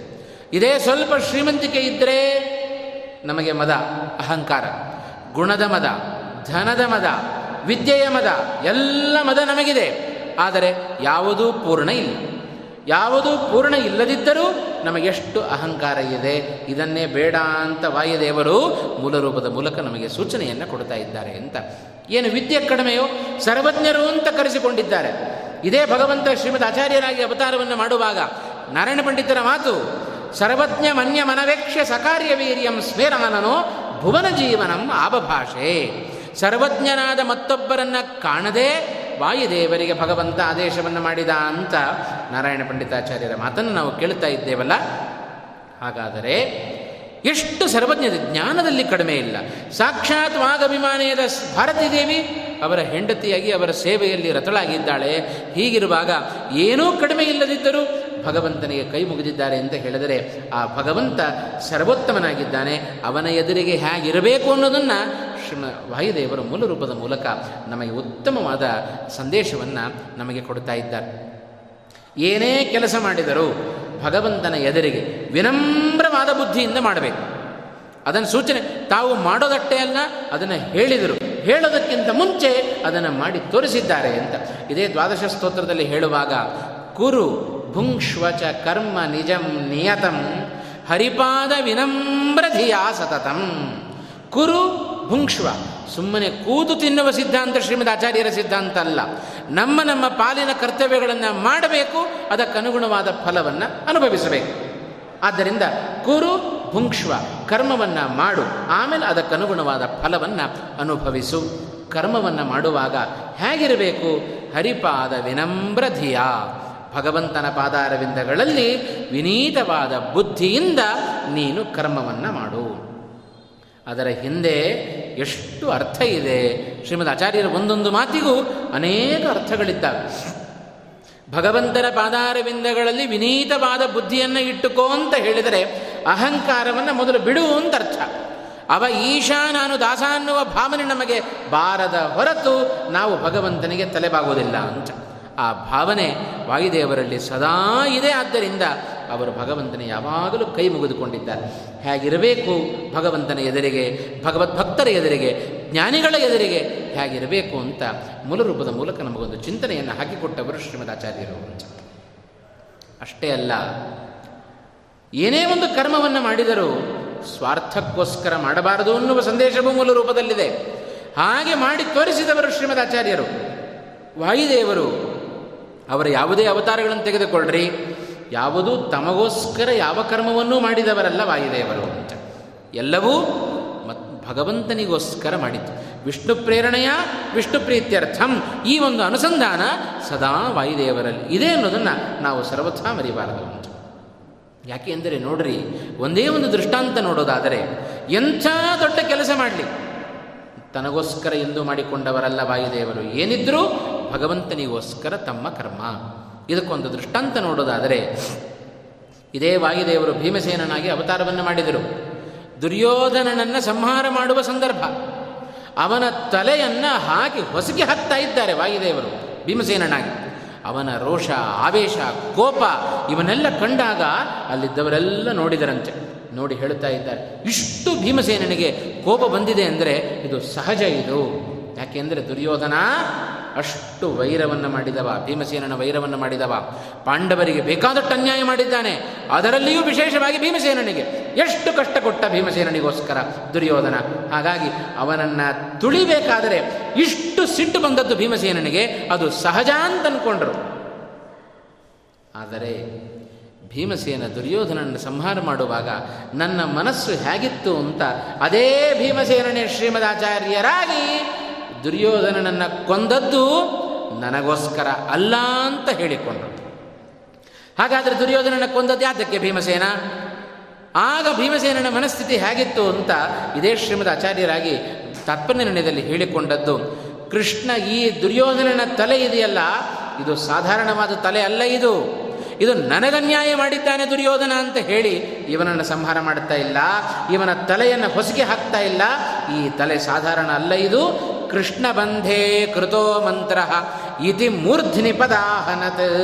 ಯಾಕೆ ಭೀಮಸೇನ ದುರ್ಯೋಧನನ ತಲೆಯನ್ನು ಚೆಂಡಾಡಿದ ಅಂತ ಹೇಳಿದರೆ, ಈ ತಲೆ ಇದೆಯಲ್ಲ, ಇದು ಕೃಷ್ಣ ಸಂಧಾನಕ್ಕೆ ಬಂದಾಗ ಅವನನ್ನು ಕಟ್ಟಿ ಹಾಕಬೇಕು ಅಂತ ಆಲೋಚನೆ ಮಾಡಿದ ತಲೆ ಇದು ಅಂತ ಭೀಮಸೇನ ಅವನ ತಲೆಯನ್ನು ಚೆಂಡಾಡಿದನೆ. ಹೊರತು ನನಗನ್ಯಾಯ ಮಾಡಿದ್ದಾನೆ ದುರ್ಯೋಧನ ಅಂತ, ಆ ದುರ್ಯೋಧನನ ಸಂಹಾರ ಮಾಡಿದ್ದಲ್ಲ ಅಂತ ಆಗಿನ ಮನಸ್ಥಿತಿಯನ್ನು ಶ್ರೀಮದ್ ಆಚಾರ್ಯರಾಗಿ ಅದೇ ಭೀಮಸೇನ ಹೇಳಿಕೊಂಡ ಅಂತ. ಇದರ ಮೂಲಕ ನಮಗೆ ತಿಳಿಸಿಕೊಟ್ಟದ್ದು ವಾಯುದೇವರು, ಏನೇ ಕರ್ಮ ಮಾಡಲಿ, ಸ್ವಾರ್ಥಕ್ಕೋಸ್ಕರ ಮಾಡಬೇಡ್ರಿ, ಭಗವಂತನ ಪ್ರೀತಿಗೋಸ್ಕರ ಮಾಡ್ರಿ, ಅದರಿಂದ ವಿಶೇಷವಾದ ಲಾಭ ಅದು ನಮಗಿದೆ ಅನ್ನೋದನ್ನು ತಿಳಿಸಿಕೊಟ್ಟರು. ಹಾಗಾಗಿ ಇಷ್ಟು ಭಗವಂತ ವಾಯುದೇವರ ಮೇಲೆ ಪ್ರೀತಿಯನ್ನು ತಾನು ಹರಿಸಿದ್ದಾನೆ ಎಂದರೆ ಅವರ ನಿಸ್ವಾರ್ಥವಾದ ಕರ್ಮಗಳೇ ಅದಕ್ಕೆ ಸಾಕ್ಷಿ. ಹಾಗಾಗಿ ಭಗವಂತ ವಿಶೇಷವಾಗಿ ವಾಯುದೇವರ ಪ್ರಿಯ, ವಾಯುದೇವರಲ್ಲಿ ಪ್ರೀತಿಯನ್ನು ತಾನು ತೋರಿಸ್ತಾನೆ. ಅಷ್ಟೇ ಪ್ರೀತಿಯನ್ನು ವಾಯುದೇವರು ಕೂಡ ನಿಷ್ಕಲ್ಮಷವಾದ ಪ್ರೀತಿ ಅಂಥ ಪ್ರೀತಿಯನ್ನು ವಾಯುದೇವರು ಭಗವಂತನ ಮೇಲೆ ಹರಿಸ್ತಾ ಇದ್ದಾರೆ. ಹಾಗಾಗಿ ಇವರಿಬ್ಬರ ಅನುಸಂಧಾನ ಹರಿ ಮತ್ತು ವಾಯು ಉಸಿರನ್ನು ಬಿಟ್ಟಾಗ ಹರಿ ಸರ್ವೋತ್ತಮ ಅಂತನವೇ ಉಸಿರನ್ನು ಎಳೆದುಕೊಂಡಾಗ ವಾಯು ಜೀವೋತ್ತಮ ಅಂತನವೇ ಇವರಿಬ್ಬರ ಆ ಒಂದು ಉಪಕಾರ ನಮಗೆ ಜೀವನದಲ್ಲಿ ಅಪಾರವಾಗಿದೆ. ಇಂಥ ಶ್ರೇಷ್ಠವಾದ ಆ ವಾಯುದೇವರ ಚಿಂತನೆ ಪ್ರತಿನಿತ್ಯ ಹನುಮಂತನ ಪ್ರತೀಕವನ್ನು ಇಟ್ಟುಕೊಂಡು ನಾವು ಪೂಜೆಯನ್ನು ಮಾಡಿದರೂ ಅದರ ಹಿನ್ನೆಲೆಯಲ್ಲಿ ಈ ಒಂದು ಶ್ಲೋಕದ ಪಠನ, ಪಠನದ ಹಿಂದೆ ಒಂದು ಅನುಸಂಧಾನ ಇತ್ತು ಅಂತಾದರೆ ಪರಿಪೂರ್ಣವಾದ ವಾಯುದೇವರ ಪೂಜೆಯನ್ನು ನಾವು ಮಾಡಿದಂತೆ. ಹಾಗಾಗಿ ಉದ್ಯದ್ರವಿ ಪ್ರಕರ ಸನ್ನಿಭಂ ಅಚ್ಯುತಾಂಕೆ ಸ್ವಾಸೀನಂ ಅಸ್ಯ ನುತಿನಿತ್ಯ ವಚ ಪ್ರವೃತ್ತಿಂ ಧ್ಯಾಯೇತ್ ಗದಾ ಅಭಯಕರಂ ಸುಕೃತಾಂಜಲಿಂ ತಂ ಪ್ರಾಣಂ ಯಥೇಷ್ಟ ತನುಮುನ್ನತ ಕರ್ಮಶಕ್ತಿಂ ಅಂತಂದರು ಇಷ್ಟು ವಾಯುದೇವರ ಮೂಲ ರೂಪದ ಒಂದು ಚಿಂತನೆಯನ್ನು ಹಾಕಿಕೊಟ್ಟ ಶ್ರೀಮದ್ ಆಚಾರ್ಯರು ಉಪಾಸನೆ ಮಾಡುವಾಗ ಗುಣಗಳ ಸಹಿತವಾಗಿ ಉಪಾಸನೆಯನ್ನು ಮಾಡಬೇಕು. ಭಗವಂತನ ಧ್ಯಾನಕ್ಕೆ ಅಂತ ಕೂತಿದ್ದೇವೆ. ಭಗವಂತನ ಬಗ್ಗೆ ನಮಗೇನೂ ಗೊತ್ತಿಲ್ಲ. ಭಗವಂತನ ಮಹಾತ್ಮೆಯೇ ಗೊತ್ತಿಲ್ಲ ಅಂತಾದರೆ ಕಣ್ಣು ಮುಚ್ಚಿಕೊಂಡು ಏನು ಧ್ಯಾನ ಮಾಡೋದು? ಏನು ಧ್ಯಾನಕ್ಕೆ ಭಗವಂತ ಬರೋದಿಲ್ಲ ನಮ್ಮ ಧ್ಯಾನಕ್ಕೆ ಅಕ್ಕಪಕ್ಕದವರು ಬರ್ತಾರಷ್ಟೇ ಹೊರತು ಭಗವಂತ ಬರೋದಿಲ್ಲ ಅಂತ ಭಗವಂತ ನಮ್ಮ ಸ್ಮೃತಿ ಪಟಲದಲ್ಲಿ, ನಮ್ಮ ಹೃದಯದಲ್ಲಿ ಬರಬೇಕು ಅಂತಾದರೆ ಅವನ ಮಹಿಮಾ ಜ್ಞಾನ ಬಹಳ ಇರಬೇಕು ನಮಗೆ ಅಂತ. ಹಾಗೆ ಇಂಥ ವಾಯುದೇವರನ್ನು ಧ್ಯಾನ ಮಾಡ್ರಿ ಅಂತ ಹೇಳಿದರಲ್ಲ, ಇಂಥ ಮೂಲ ಸ್ವರೂಪವನ್ನು ಹೊಂದಿದ ವಾಯುದೇವರ ಧ್ಯಾನ ನಿಮ್ಮಿಂದ ಸದಾ ನಡಿಬೇಕು ಇದು ಶ್ರೀಮದ್ ಆಚಾರ್ಯರು ನಮಗೆ ಕೊಟ್ಟ ಆದೇಶ ಇದು. ನಡಿಬೇಕು ಅಂತಾದರೆ ಅವರ ಏನಾದರೂ ಮಹಿಮೆ ಗೊತ್ತಾಗಬೇಕಲ್ಲ? ಏನಪ್ಪ ವಾಯುದೇವರ ಮಹಿಮೆ? ಅವರ ಅಸಾಧಾರಣವಾದ ಎರಡು ಗುಣಗಳನ್ನು ವಾ ಶ್ರೀಮದ್ ಆಚಾರ್ಯರು ಅದೇ ಶ್ಲೋಕದಲ್ಲಿ ನಮ್ಮ ಕಣ್ಮುಂದೆ ಇಟ್ಟರು ಅಂತ. ಪ್ರಾಣಂ ಯಥೇಷ್ಟತನಂ ಉನ್ನತ ಕರ್ಮಶಕ್ತಿಂ ಅಂತಂದರು. ಇಂಥ ಪ್ರಾಣನನ್ನು ಧ್ಯಾಯೇದ ಧ್ಯಾನ ಮಾಡ್ರಿ ಅಂತ. ಎಂಥ ಪ್ರಾಣದೇವರು ಯಥೇಷ್ಟತನಂ ಉನ್ನತ ಕರ್ಮಶಕ್ತಿಂ ಅಂತಂದರು. ಯಥೇಷ್ಟತನು. ಬೇಕಾದಂತೆ ಶರೀರವನ್ನು ಪಡೆದುಕೊಳ್ಳುವ ಸಾಮರ್ಥ್ಯವುಳ್ಳ ಅಥವಾ ಯಥೇಷ್ಟತನಂ. ಬೇಕಾದಷ್ಟು ಶರೀರವನ್ನು ಬೇಕಾದಂತೆ ಪಡೆದುಕೊಳ್ಳಬಲ್ಲ ಸಾಮರ್ಥ್ಯವುಳ್ಳಂಥ ವಾಯುದೇವರು ಅಂತ ಅರ್ಥ. ಎಷ್ಟು ದೇಹ ಇದೆ ವಾಯುದೇವರಿಗೆ? ನಮಗೆಷ್ಟು ದೇಹ? ಈ ದೇಹದ ಒಳಗಿರುವ ಜೀವನಿಗೆ ಒಂದೇ ದೇಹ, ಅದು ಈ ದೇಹ ಮಾತ್ರ. ಎಂಬತ್ತು ನಾಲ್ಕು ಲಕ್ಷ ಯೋನಿಗಳಿದ್ದಾವೆ, ಹೌದು. ಆದರೆ ಒಂದೊಂದು ಯೋನಿಯಲ್ಲಿಯೂ ಕೋಟಿ ಕೋಟಿ ಸಂಖ್ಯೆಯಲ್ಲಿ ಅಸಂಖ್ಯವಾದ ಜೀವರಾಶಿಗಳಿದ್ದಾವೆ. ವಾಯುದೇವರ ಶರೀರ ಎಷ್ಟಿದೆ? ಲೆಕ್ಕ ಹಾಕಲಿಕ್ಕೆ ಸಾಧ್ಯವೋ? ಇವತ್ತು ಯಾವ ಒಂದು ದೇಹ, ಆ ಯಾವ ದೇಹದಲ್ಲಿ ಚಲನೆ ಇದೆಯೋ, ಅಲ್ಲೆಲ್ಲ ತೀರ್ಮಾನ. ಒಳಗಡೆ ವಾಯುದೇವರಿದ್ದಾರೆ ಅಂತ ತೀರ್ಮಾನ. ವಾಯುದೇವರಿಲ್ಲದಿದ್ದರೆ ಆ ದೇಹದಲ್ಲಿ ಚಲನೆ ಬರಲಿಕ್ಕೆ ಸಾಧ್ಯ ಇಲ್ಲ. ಹಾಗಾಗಿ ಯಥೇಷ್ಟತನಂ. ಬೇಕಾದಷ್ಟು ಶರೀರವನ್ನು ಪಡೆದುಕೊಳ್ಳುವ ಸಾಮರ್ಥ್ಯ ಇದೆ. ಎಷ್ಟು ಶರೀರ? ವಾಯುದೇವನ ಮೂರು ಅವತಾರಗಳನ್ನು ನಾವು ಲೆಕ್ಕ ಹಾಕ್ತೇವೆ. ಅಷ್ಟೇ ಇಟ್ಕೊಳ್ಬೇಡ್ರಪ್ಪ. ಎಷ್ಟು ವಿಧದ ಜೀವರಾಶಿಗಳು ಲೋಕದಲ್ಲಿದ್ದಾವೆಯೋ ಎಲ್ಲರ ಒಳಗೂ ವಾಯುದೇವರು ಹೊಕ್ಕಿದ್ದಾರೆ ಅಂತ. ಹಾಗಾದರೆ ಎಷ್ಟು ದೇಹ ಆಯಿತು ಜಗತ್ತು, ಜಗತ್ತಿನಲ್ಲಿ ವಾಯುದೇವರಿಗೆ? ಆದ್ದರಿಂದ ಯಥೇಷ್ಟತನು. ಈ ಸಾಮರ್ಥ್ಯ ವಾಯುದೇವರಿಗೆ ಬಿಟ್ಟರೆ ಮತ್ಯಾರಿಗೂ ಇಲ್ಲ. ಹಾಗಾಗಿ ಅಸಾಧಾರಣವಾದ ಒಂದು ಗುಣ, ವಾಯುದೇವರ ಗುಣ. ಅದನ್ನು ಪ್ರತಿನಿತ್ಯ ನಾವು ಚಿಂತನೆಯನ್ನು ಮಾಡಬೇಕು. ಪ್ರತಿಯೊಬ್ಬರ ಪ್ರಾಣವನ್ನು ಧಾರಣೆ ಮಾಡುವ ವಾಯುದೇವರು ಪ್ರತಿಯೊಂದು ದೇಹದ ಒಳಗೂ ಇದ್ದಾರೆ. ಆದ್ದರಿಂದ ಎಷ್ಟು ದೇಹ ಇದೆ, ಅಸಂಖ್ಯ ಜೀವರಾಶಿಗಳಿದ್ದಾರೆ, ಅಷ್ಟು ದೇಹದ ಒಳಗೂ ವಾಯುದೇವರಿದ್ದಾರಾದ್ದರಿಂದ ಅಸಂಖ್ಯ ಶರೀರ, ಅದು ವಾಯುದೇವರಿಗಿದೆ. ಇಂಥ ಸಾಮರ್ಥ್ಯವುಳ್ಳಂಥ ವಾಯುದೇವರನ್ನು ಧ್ಯಾಯೇತ ಧ್ಯಾನ ಮಾಡಬೇಕು. ಅಷ್ಟೇ ಅಲ್ಲ.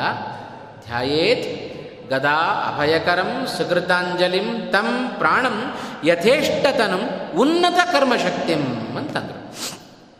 ವಾಯುದೇವರಲ್ಲಿ ಕರ್ಮ ಮಾಡುವ ಶಕ್ತಿ ತುಂಬ ಇದೆ. ಅದು ಎಂಥ ಶಕ್ತಿ ಅದು?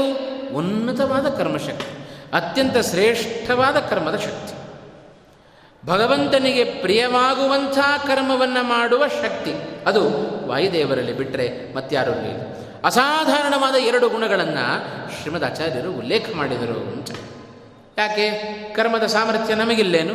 ನಾವು ಕರ್ಮ ಮಾಡುತ್ತೇವೆ. ಆದರೆ ನಾವು ಮಾಡುವ ಕರ್ಮಕ್ಕೂ ವಾಯುದೇವರು ಮಾಡುವ ಕರ್ಮಕ್ಕೂ ವ್ಯತ್ಯಾಸ ಇದೆ. ನಾವು ಮಾಡುವಾಗ ಕರ್ಮ, ಅಯ್ಯೋ ನನ್ನ ಕರ್ಮ ಅಂತ ಹೇಳಿ ಕರ್ಮ ಮಾಡ್ತೇವೆ ಅಂತ. ಆದರೆ ವಾಯುದೇವರು ಕರ್ಮ ಹಾಗೆ ಮಾಡೋದಲ್ಲ ಭಗವಂತನ ತೃಪ್ತಿಯಾಗಲಿ ಎನ್ನುವ ಉದ್ದೇಶದಿಂದ ಅವರು ಕರ್ಮ ಮಾಡ್ತಾರೆ. ಇದೇ ನಮಗೂ ಅವರಿಗೂ ಇರತಕ್ಕಂಥ ವ್ಯತ್ಯಾಸ. ವಾಯುದೇವರು ಮಾಡಿದ ಯಾವುದೇ ಕರ್ಮ ಅದು ಭಗವಂತನಿಗೆ ಮುಟ್ಟೋದಿಲ್ಲ ಅಂತಿಲ್ಲ. ಅವರು ಮಾಡಿದ ಪ್ರತಿಯೊಂದು ಕರ್ಮವೂ ಭಗವಂತನಿಗೆ ಮುಟ್ಟುವಂಥ ಕರ್ಮ, ಅದು ವಾಯುದೇವರು ಮಾಡುವ ಕರ್ಮ. ಆದರೆ ನಾವು ಮಾಡುವ ಕರ್ಮ ಭಗವಂತನಿಗೆಲ್ಲ ಕರ್ಮಗಳು ಮೆಚ್ಚುಗೆ ಆಗತ್ತೆ ಅಂತಿಲ್ಲ. ಯಾಕೆಂದರೆ ಕರ್ಮದಲ್ಲಿ ಲೋಪ ಇರುತ್ತವೆ. ಅನೇಕ ದೋಷಗಳಿದೆ. ಎಲ್ಲಕ್ಕಿಂತ ಪ್ರಮುಖವಾದ ದೋಷ ನಾನು ಮಾಡಿದ್ದು ಅನ್ನುವ ದೋಷ. ಇದಕ್ಕಿಂತ ಬೇಕೇನು? ವಾಯುದೇವರು ಮಾಡಿದ ಎಲ್ಲ ಕರ್ಮಗಳು ಭಗವಂತನಿಗೆ ಪ್ರಿಯವಾಗ್ತವೆ. ಯಾಕೆ ಅಂದರೆ ನಾವು ಕರ್ಮವನ್ನು ಮಾಡುವಾಗ ಮೂರು ಪ್ರಧಾನವಾದ ಅಂಶಗಳು ನಮ್ಮಲ್ಲಿರಬೇಕು. ಆ ಮೂರು ಪ್ರಧಾನವಾದ ಅಂಶಗಳನ್ನಿಟ್ಟುಕೊಂಡು ಕರ್ಮ ಮಾಡಿದರೆ ಭಗವಂತ ನಮ್ಮ ಕರ್ಮಗಳನ್ನು ಸ್ವೀಕಾರ ಮಾಡುತ್ತಾನೆ. ಇಲ್ಲದೆ ಹೋದರೆ ಮಾಡೋದಿಲ್ಲ ನೋಡ್ರಿ, ನಮ್ಮ ಕರ್ಮಕ್ಕೂ ಭಗವನ್ ವಾಯುದೇವರು ಮಾಡುವ ಕರ್ಮಕ್ಕೂ ಎಷ್ಟು ವ್ಯತ್ಯಾಸ ಇದೆ? ಅದನ್ನು ನೋಡಿಬಿಟ್ರೆ ಅವರ ಉನ್ನತ ಕರ್ಮ ಶಕ್ತಿ ಎಂಥದ್ದು ಅನ್ನೋದು ನಮಗೆ ಸ್ಪಷ್ಟವಾಗಿ ಅರ್ಥ ಆಗುತ್ತೆ. ಭಗವಂತನಿಗೆ ಮೆಚ್ಚುಗೆಯಾಗುವ ಕರ್ಮ ಆಗಬೇಕು ಅಂತಾದರೆ ಅದರ ಹಿನ್ನೆಲೆಯಲ್ಲಿ ಪ್ರಧಾನವಾಗಿ ಮೂರು ಅಂಶಗಳಿರಬೇಕು ಮೊದಲನೆಯ ಅಂಶವೇ ನಾಹಂಕರ್ತ ಹರಿಕರ್ತ, ತತ್ಪೂಜಾ ಕರ್ಮಜಾಖಿಲಂ ತಥಾಪಿ ಮತ್ಕೃತ ಪೂಜಾ ತ್ವತ್ಪ್ರಸಾದೇನ ನಾನ್ಯಥಾ ಈ ಒಂದು ಅನುಸಂಧಾನ. ಮೂರು ಅನುಸಂಧಾನಗಳು ಬಹಳ ಪ್ರಧಾನವಾಗಿ ನಮಗೆ ಕರ್ಮದ ಹಿನ್ನೆಲೆ ಹಿಂದೆ ಇರಬೇಕು ಅಂತ ಒಂದು ಸೂಚನೆಯನ್ನು ಕೊಡ್ತಾ. ಅದರಲ್ಲಿ ಮೊದಲನೆಯ ಅನುಸಂಧಾನ ನಾಂಕರ್ತ ಹರಿಕರ್ತ ನಾನು ಮಾಡೋದಲ್ಲ, ನನ್ನ ಒಳಗೆ ನಿಂತು ಭಗವಂತ ತಾನು ಮಾಡಿಸ್ತಾನೆ ಎನ್ನುವ ಅನುಸಂಧಾನ ಬೇಕು. ಇದು ಎಷ್ಟರ ಮಟ್ಟಿಗೆ ನಮ್ಮಲ್ಲಿರುತ್ತೆ? ಚೆನ್ನಾಗಿ ಪ್ರವಚನ ಕೇಳಿ ಕೇಳಿ ಸ್ವಲ್ಪ ನಮಗೆ ಮನಸ್ಸಿಗೆ ಮುಟ್ಟಿರುತ್ತಾದ್ದರಿಂದ ಏನೋ ಮನೆಯಲ್ಲಿ ಕಾರ್ಯಕ್ರಮ ನಡೀತಾ ಇದೆ. ಬೆಳಗ್ಗೆಯಿಂದ ಹೇಳಿಕೊಂಡು ಬಂದೆವು. ನಾನು ಮಾಡಿದ್ದಲ್ಲ ಭಗವಂತ ಮಾಡಿಸಿದ್ದು. ಮರೆತಿಲ್ಲ. ಎಲ್ಲ ಆಯಾಸ ಪರಿಹಾರ ಮಾಡಿಕೊಳ್ಳಿಕ್ಕೆ ಅಂತ ಸಾಯಂಕಾಲ ಕೂತಿದ್ದಾವೆ. ಆಗ ಯಾರೋ ಬಂದರು, ಸ್ವಾಮಿ, ಏನೋ ಕಾರ್ಯಕ್ರಮ ಮಾಡಿದ್ರಂತಲ್ಲ, ಹೌದು, ಹೌದ್ರಿ? ಭಾಳ ಚೆನ್ನಾಗಿ ಮಾಡಿದೆ, ಹಾಗೆ ಮಾಡಿದೆ, ಹೀಗೆ ಮಾಡಿದೆ ಅಂತ ಪುರಾಣ ಒಪ್ಪಿಸ್ಲಿಕ್ಕೆ ಶುರು ಮಾಡಿಬಿಡ್ತೇವೆ ಅಂತ. ಒಂದು ಕ್ಷಣದಲ್ಲಿದ್ದ ಅನುಸಂಧಾನ ಮರು ಕ್ಷಣದಲ್ಲಿ ಮಾಯವಾಗಿ ಬಿಡುತ್ತೆ. ನಮ್ಮಲ್ಲಿ ಅನುಸಂಧಾನದ ಆ ಒಂದು ಕ್ರಮ ಬಹಳ ಅಲ್ಪ. ಆದರೆ ವಾಯುದೇವರನ್ನು ಗಮನಿಸಿದರೆ. ಎಂಥ ದೊಡ್ಡ ಕರ, ಕರ್ಮ ಇರಲಿ, ಸಣ್ಣ ಕರ್ಮ ಇರಲಿ, ಎಂದೂ ಭಗವಂತನನ್ನು ಮರೆಯದ ಗುಣ, ಮರೆಯದ ಸ್ವಭಾವ, ಅದು ವಾಯುದೇವರ ಸ್ವಭಾವ. ಎಂಥ ದೊಡ್ಡ ಕರ್ಮ ಮಾಡಿದರು. ಯಾವಾಗ ಒಂದು ದೃಷ್ಟಾಂತವನ್ನು ನೋಡೋದಾದರೆ, ಹೇಗಿರುತ್ತೆ ನಾಹಂಕರ್ತ ಹರಿಕರ್ತ ಅನ್ನುವ ಅನುಸಂಧಾನ ವಾಯುದೇವರಲ್ಲಿ. ಇದೇ ವಾಯುದೇವರು ಹನುಮಂತನಾಗಿ ಅವತಾರವನ್ನು ಮಾಡುವಾಗ ಸಮುದ್ರವನ್ನು ಹಾರುವ ಪ್ರಸಂಗ ಬಂತು. ಹಾರುವಾಗ ಪ್ರತಿಯೊಬ್ಬ ಕವಿಗಳು ತಮ್ಮ ತಮ್ಮ ಸಾಮರ್ಥ್ಯವನ್ನು ಹೇಳಿಕೊಂಡರು. ಹತ್ತರಿಂದ ಪ್ರಾರಂಭ ಆಯಿತು. ಹತ್ತು ಯೋಜನೆ ಹಾರ್ತೇನೆ ಅಂತ ಒಬ್ಬ, ಇಪ್ಪತ್ತು ಯೋಜನೆ ಹಾರ್ತೇನೆ ಅಂತ ಮತ್ತೊಬ್ಬ, ಹೀಗೆ ಐವತ್ತಾಯಿತು, ಅರವತ್ತಾಯಿತು, ತೊಂಬತ್ತಾಯಿತು, ತೊಂಬತ್ತಾರು ಜಾಂಬವಂತ ಹೇಳಿದ, ಅಂಗದ ನೂರಕ್ಕೆ ಬಂದ, ವಾಪಸ್ ಬರಲಿಕ್ಕೆ ನನ್ನ ಕೈಲಿ ಆಗೋದಿಲ್ಲ ಅಂತಂದ, ಹಾಗಾದರೆ ಯಾರೂ ಸಮರ್ಥರಲ್ಲ ಅಂತ ತೀರ್ಮಾನ ಆಯಿತು. ಉಳಿದವ ಒಬ್ಬನೇ ಹನುಮಂತ. ಎಲ್ಲರೂ ಹೋದರು, ಹನುಮಂತನನ್ನು ಹೊಗಳಿದರು, ಹನುಮಂತ ನೀನೇ ಮಾಡಬೇಕು ಈ ಕರ್ಮವನ್ನು ಅಂತ. ಆಗ ಹನುಮಂತ ಬೆಳೆದ ಬೆಳೆದ ಬೆಳೆದ, ಆಕಾಶದಲ್ಲಿರುವ ನಕ್ಷತ್ರಗಳು ಹನುಮಂತನ ಕಾಲಿಗೆ ಗೆಜ್ಜೆಯಾಗಿ ಮಾರ್ಪಾಟ ಆಯಿತು. ಅಷ್ಟು ಎತ್ತರದ ದೇಹವನ್ನು ಹನುಮಂತ ತಾನು ಪಡೆದುಕೊಂಡ. ಪಡೆದುಕೊಂಡು ಇನ್ನೇನು ಹಾರಬೇಕು? ಅಷ್ಟು ಜನ ಕಪಿಗಳು, ನೂರಾರು ಕಪಿಗಳು ಹನುಮಂತನನ್ನು ಹೊಗಳಿದಾಗಲೇ ನಾವೆಲ್ಲ ಅಟ್ಟಕ್ಕೇರು ಕೂತು ಬಿಡ್ತೇವೆ ಅಂತ. ಯಾರೋ ನಾಲ್ಕು ಜನ ನಮ್ಮ ಬಗ್ಗೆ ಹೊಗಳಿಕ್ಕೆ ಶುರು ಮಾಡಿದರೆ ಸಾಕು, ಮತ್ತೆ ಕೆಳಗಿನವರು ಯಾರೋ ನಮಗೆ ಎದುರು ಎದುರಿಗಿರೋರು ಕಣ್ಣಿಗೆ ಕಾಣಿಸೋದಿಲ್ಲ. ಅಂತ ಎಷ್ಟು ಅಹಂಕಾರ ನಮಗೆ ಬಂದೆ ಬರುತ್ತೆ? ಎಷ್ಟು ಅಹಂಕಾರವನ್ನು ಹನುಮಂತನು ಪಡಬಹುದಾಗಿತ್ತು. ನೋಡಿದ್ರಾ? ನೀವು ಯಾರು ಮಾಡದೇ ಇರೋ ಕೆಲಸವನ್ನು ನಾನು ಮಾಡಲಿಕ್ಕೆ ಹೊರಟಿದ್ದೇನೆ. ಆ ಮಾತು ಬಂತ ಹನುಮಂತನ ಬಾಯಲ್ಲಿ, ಸರ್ವಥಾ ಬರಲಿಲ್ಲ. ಅಷ್ಟೂ ಜನ ಕವಿಗಳನ್ನು ಗಮನಕ್ಕೆ ತಗೊಳ್ಳ ತೆಗೆದುಕೊಳ್ಳಿಲ್ಲಂತೆ ಹನುಮಂತ. ಆ ಸಂದರ್ಭದಲ್ಲಿ ಹನುಮಂತ ಮಾಡಿದ ಕೆಲಸ ಏನು? ಅಷ್ಟು ಎತ್ತರಕ್ಕೆ ಬೆಳೆದು ದೊಡ್ಡ ದೇಹವನ್ನು ಪಡೆದುಕೊಂಡ ಹನುಮಂತ ಹಾರುವ ಮುನ್ನ ಮಾಡಿದ ಮೊದಲನೆಯ ಕೆಲಸ ರಾಮಾಯ ಶಾಶ್ವತ ಸುವಿಸ್ತೃತ ಷಡ್ಗುಣಾಯ ಸರ್ವೇಶ್ವರಾಯ ಬಲವೀರ್ಯ ಮಹಾರಣವಾಯ ನತ್ವಾ ಅಂತ ಶ್ರೀಮದ್ ಆಚಾರ್ಯರೇ ತಾವದನ್ನು ಉಲ್ಲೇಖ ಮಾಡಿದರು ಮಾಡಿದ ಕೆಲಸ ಏನು? ಮೊದಲನೆಯ ಕೆಲಸ ಅವ ಮಾಡಿದ್ದು ಹನುಮಂತ ರಾಮಚಂದ್ರನಿಗೆ ಮೊದಲು ನಮಸ್ಕಾರವನ್ನು ಮಾಡಿದ. ಸ್ವಾಮಿ, ನೀನು ಒಳಗೆ ನಿಂತು ಹಾರಿಸಿದರೆ ನಾನು ಹಾರ್ತೇನೆ. ನೀನೇ ಮಾಡುವ ಕೆಲಸ ನನ್ನ ಮೂಲಕ ಮಾಡಿಸ್ತಾ ಇದ್ದೆ ಎಂಬುದಾಗಿ ಅನುಸಂಧಾನವನ್ನು ಮಾಡಿಕೊಂಡು ಹನುಮಂತ ಆ ಕಾರ್ಯವನ್ನು ಮಾಡಲಿಕ್ಕೆ ಪ್ರಾರಂಭ ಮಾಡಿದ. ಆದ್ದರಿಂದ ಎಷ್ಟು ವಿಘ್ನ ಬಂದರೂ ಕೆಲಸ ನಿಲ್ಲಿಲ್ಲ, ಸಮರ್ಪಕವಾಗಿ ಮಾಡಿಕೊಂಡು ಹನುಮಂತ ವಾಪಸ್ ಬಂದ ಅಂತ. ಹಾಗಾದರೆ ಎಂಥ ದೊಡ್ಡ ಕರ್ಮ ಹನುಮಂತ ಮಾಡಲಿಕ್ಕೆ ಹೊರಟದ್ದು? ಇಂಥ ದೊಡ್ಡ ಒಂದು ಕರ್ಮವನ್ನು ಮಾಡಲಿಕ್ಕೆ ಹೊರಟಾಗಲು ಅಹಂಕಾರವನ್ನು ಪಡದೆ ಅದಕ್ಕೆ ವಾಯುಸ್ತುತಿಯಲ್ಲಿ ತ್ರಿವಿಕ್ರಮ ಪಂಡಿತಾಚಾರ್ಯ ಹೇಳಿದರು ಅಧ್ಯಾತ್ಮ ಜ್ಞಾನ ನೇತಾ ಅಂತ ಕರೆದರು ವಾಯುದೇವರನ್ನು. ಅಧ್ಯಾತ್ಮ ಜ್ಞಾನಕ್ಕೆ ನೇತಾರರಂತೆ ಇದ್ದಾರೆ ವಾಯುದೇವರು. ಎಂದೂ ಭಗವಂತನ ಜ್ಞಾನವನ್ನು ಮರೆತು ಇರುವ ವ್ಯಕ್ತಿಗಳು ವಾಯುದೇವರಲ್ಲ. ಹಾಗಾಗಿ ಈ ಒಂದು ಅಧ್ಯಾತ್ಮ ಜ್ಞಾನದಲ್ಲಿ ನೇತಾರರಾಗಿ, ಅಂದರೆ ಮುಂಚೂಣಿಯಲ್ಲಿರ್ತಕ್ಕಂಥವರು ವಾಯುದೇವರು ಅಂತ ಅರ್ಥ. ಹಾಗಾಗಿ ಭಗವಂತನನ್ನು ಮರೆತು ಒಂದು ಕ್ಷಣವೂ ಇರಲಾರದ ವ್ಯಕ್ತಿಗಳು ಅವರು ವಾಯುದೇವರು ಹಾಗಾಗಿ ಅಂಥ ದೊಡ್ಡ ಕೆಲಸವನ್ನು ಮಾಡಲಿಕ್ಕೆ ಹೊರಟಾಗಲು ವಾಯುದೇವರು ಭಗವಂತನಿಗೆ ನಮಸ್ಕಾರವನ್ನು ಮಾಡಿ ಹಾರಿದರು ಅಂತಾದರೆ ಅದರಿಂದ ನಮಗೊಂದು ಸೂಚನೆಯನ್ನು ಕೊಟ್ಟದ್ದು, ಯಾವಾಗಲೂ ಭಗವಂತನಿಗೆ ನಮಸ್ಕಾರವನ್ನು ಮಾಡಬೇಕು ನಾವು ಮಾಡೋದಲ್ಲ, ಭಗವಂತ ಮಾಡಿಸಿದರೆ ಉಂಟು, ಇಲ್ಲದೆ ಹೋದರೆ ಇಲ್ಲ ಅಂತ. ಇದು ನಮಗೂ ಜೀವನದಲ್ಲಿ ಅನೇಕ ಬಾರಿ ಅನುಭವಕ್ಕೆ ಬಂದಿರುತ್ತೆ. ಮನೆಯಿಂದ ಹೊರಟಿರುತ್ತೇವೆ. ಏನೋ ಕೆಲಸವನ್ನು ಮಾಡಿಕೊಳ್ಬೇಕು ಅಂತ ಮನೆಯಿಂದ ಹೊರಟಿರ್ತೇವೆ. ಹೊರಟಾಗ ಹಾಗೆ ಖಾಲಿ ಕೈಯಲ್ಲಿ ವಾಪಸ್ ಬರ್ತೇವೆ ನಾವು. ಯಾಕೆ? ಮಾಡುವಾಗ, ಏ, ಮನೆಯಲ್ಲಿ ಮನೆಯವ್ರಿಗೆ ಹೇಳಿ ಹೋಗಿರ್ತೇವೆ ನಾವು. ಅಂತ ಆ ಕೆಲಸ ಮಾಡ್ಕೊಂಬರ್ತೇನೆ, ಈ ಕೆಲಸ ಮಾಡ್ಕೊಂಬರ್ತೇನೆ ಅಂತ. ಏನೂ ಮಾಡೋದಿಲ್ಲ, ಹಾಗೆ ಖಾಲಿ ಕೈಯಲ್ಲಿ ವಾಪಸ್ ಬರ್ತೇವೆ. ಯಾಕೆಂದರೆ ನಾನು ಮಾಡಿದ್ದೆ ಅಂತ ಮಾಡೋದು ಅಂತ ಹೊರಟಾಗ ಅದು ಆಗೋದಿಲ್ಲ ಅಂತ. ಮತ್ತೊಬ್ಬರು ನಾನಲ್ಲ, ಭಗವಂತ ಮಾಡಿಸೋದು ಅಂತ ನಾವು ಅಂದುಕೊಂಡ್ರೆ ನಮಗೆ ಅರಿವಿಲ್ಲದೆ ಭಗವಂತ ಕೆಲಸ ಮಾಡಿಸಿಬಿಡ್ತಾನಂತ ಯಾಕೆಂದರೆ ಇದನ್ನು ಚೆನ್ನಾಗಿ ಅರ್ಥ ಮಾಡಿಕೊಳ್ಬೇಕಂತೆ ನಾವು. ಇದಕ್ಕೊಂದು ದೃಷ್ಟಾಂತ ಕೊಡಬೇಕು ಅಂತಾದರೆ, ಇದೇ ಧರ್ಮರಾಜ ರಾಜಸೂಯಾಗ ಮಾಡಬೇಕು ಅಂತ ಬಂದ. ಹೊರಟಿದ್ದಾನೆ, ಸಂಕಲ್ಪ ಮಾಡಿದ. ಕೃಷ್ಣನಿಗೆ ಕರೆ ಹೋಯಿತು. ಕೃಷ್ಣ ಬಂದಿದ್ದಾನೆ, ಧರ್ಮರಾಜ ಹೇಳಿ ಕಳಿಸಿದ ಅಂತ. ಹೇಳಿ ಕಳಿಸಿದ್ದಾನೆ ಅಂತ ಹೇಳಿ ಧರ್ಮರಾಜ ಬಂದಿದ್ದ ಧರ್ಮರಾಜ ಕೃಷ್ಣ ಬಂದಿದ್ದಾನೆ, ಸ್ವಾಗತವನ್ನು ಮಾಡಿದ. ಕೃಷ್ಣ, ಕೃಷ್ಣನಿಗೆ ಹೇಳ್ತಾ ಇದ್ದಾನೆ, ಧರ್ಮರಾಜ ಧರ್ಮರಾಜ ರಾಜಸೂಯಾಗ ಮಾಡಬೇಕು ಅಂತ ಅಂದ್ಕೊಂಡಿದ್ದೇನೆ ಅಂತಂದ. ಏನೂ ಉತ್ತರ ಕೊಡಲಿಲ್ಲ ಕೃಷ್ಣ ಪರಮಾತ್ಮ. ಧರ್ಮರಾಜನಿಗೆ ಆಶ್ಚರ್ಯ ಆಯಿತು. ಅಲ್ಲ, ಇಷ್ಟು ದೊಡ್ಡ ಕೆಲಸವನ್ನು ಮಾಡ್ತಾ ಇದ್ದೇನೆ. ಕೃಷ್ಣ ಏನೂ ಉತ್ತರವನ್ನು ಕೊಡ್ತಾ ಇಲ್ಲಲ್ಲ ಅಂತ. ಕೃಷ್ಣ, ಕೃಷ್ಣನ ಕೇಳಿಯೇ ಬಿಟ್ಟ. ಅಲ್ಲ ರಾಜಸೂಯಾಗದ ಬಗ್ಗೆ ಮಾತನಾಡ್ತಾ ಇದ್ದೇನೆ, ಏನು ಮಾತನಾಡ್ತಾ ಇಲ್ವಲ್ಲ, ಯಾಕೆ ಅಂತಂದ. ನಾನೇನು ಮಾತನಾಡೋದಿದೆ ಅಂತಂದ. ನೀನು ತೀರ್ಮಾನ ಮಾಡಿಕೊಂಡಿದ್ದೀಯಲ್ಲ, ಮಾಡ್ಕೊ ಹೋಗು ಅಂತಂದ. ಆಗ ಅರಿವಾಯಿತು ಧರ್ಮರಾಜನೇ, ಇಲ್ಲಪ್ಪ, ನೀನೇ ಮಾಡಿಸಬೇಕು ಅಂದಾಗ ಕೃಷ್ಣ ಮಾತನಾಡ್ಲಿಕ್ಕೆ ಶುರು ಮಾಡಿದ ಅಂತ. ಹಾಗೆ ತೀರ್ಮಾನವನ್ನು ನಾವು ಮಾಡಿಕೊಳ್ಳೋದಲ್ಲ. ತೀರ್ಮಾನವನ್ನು ಅವ ಮಾಡುವವ.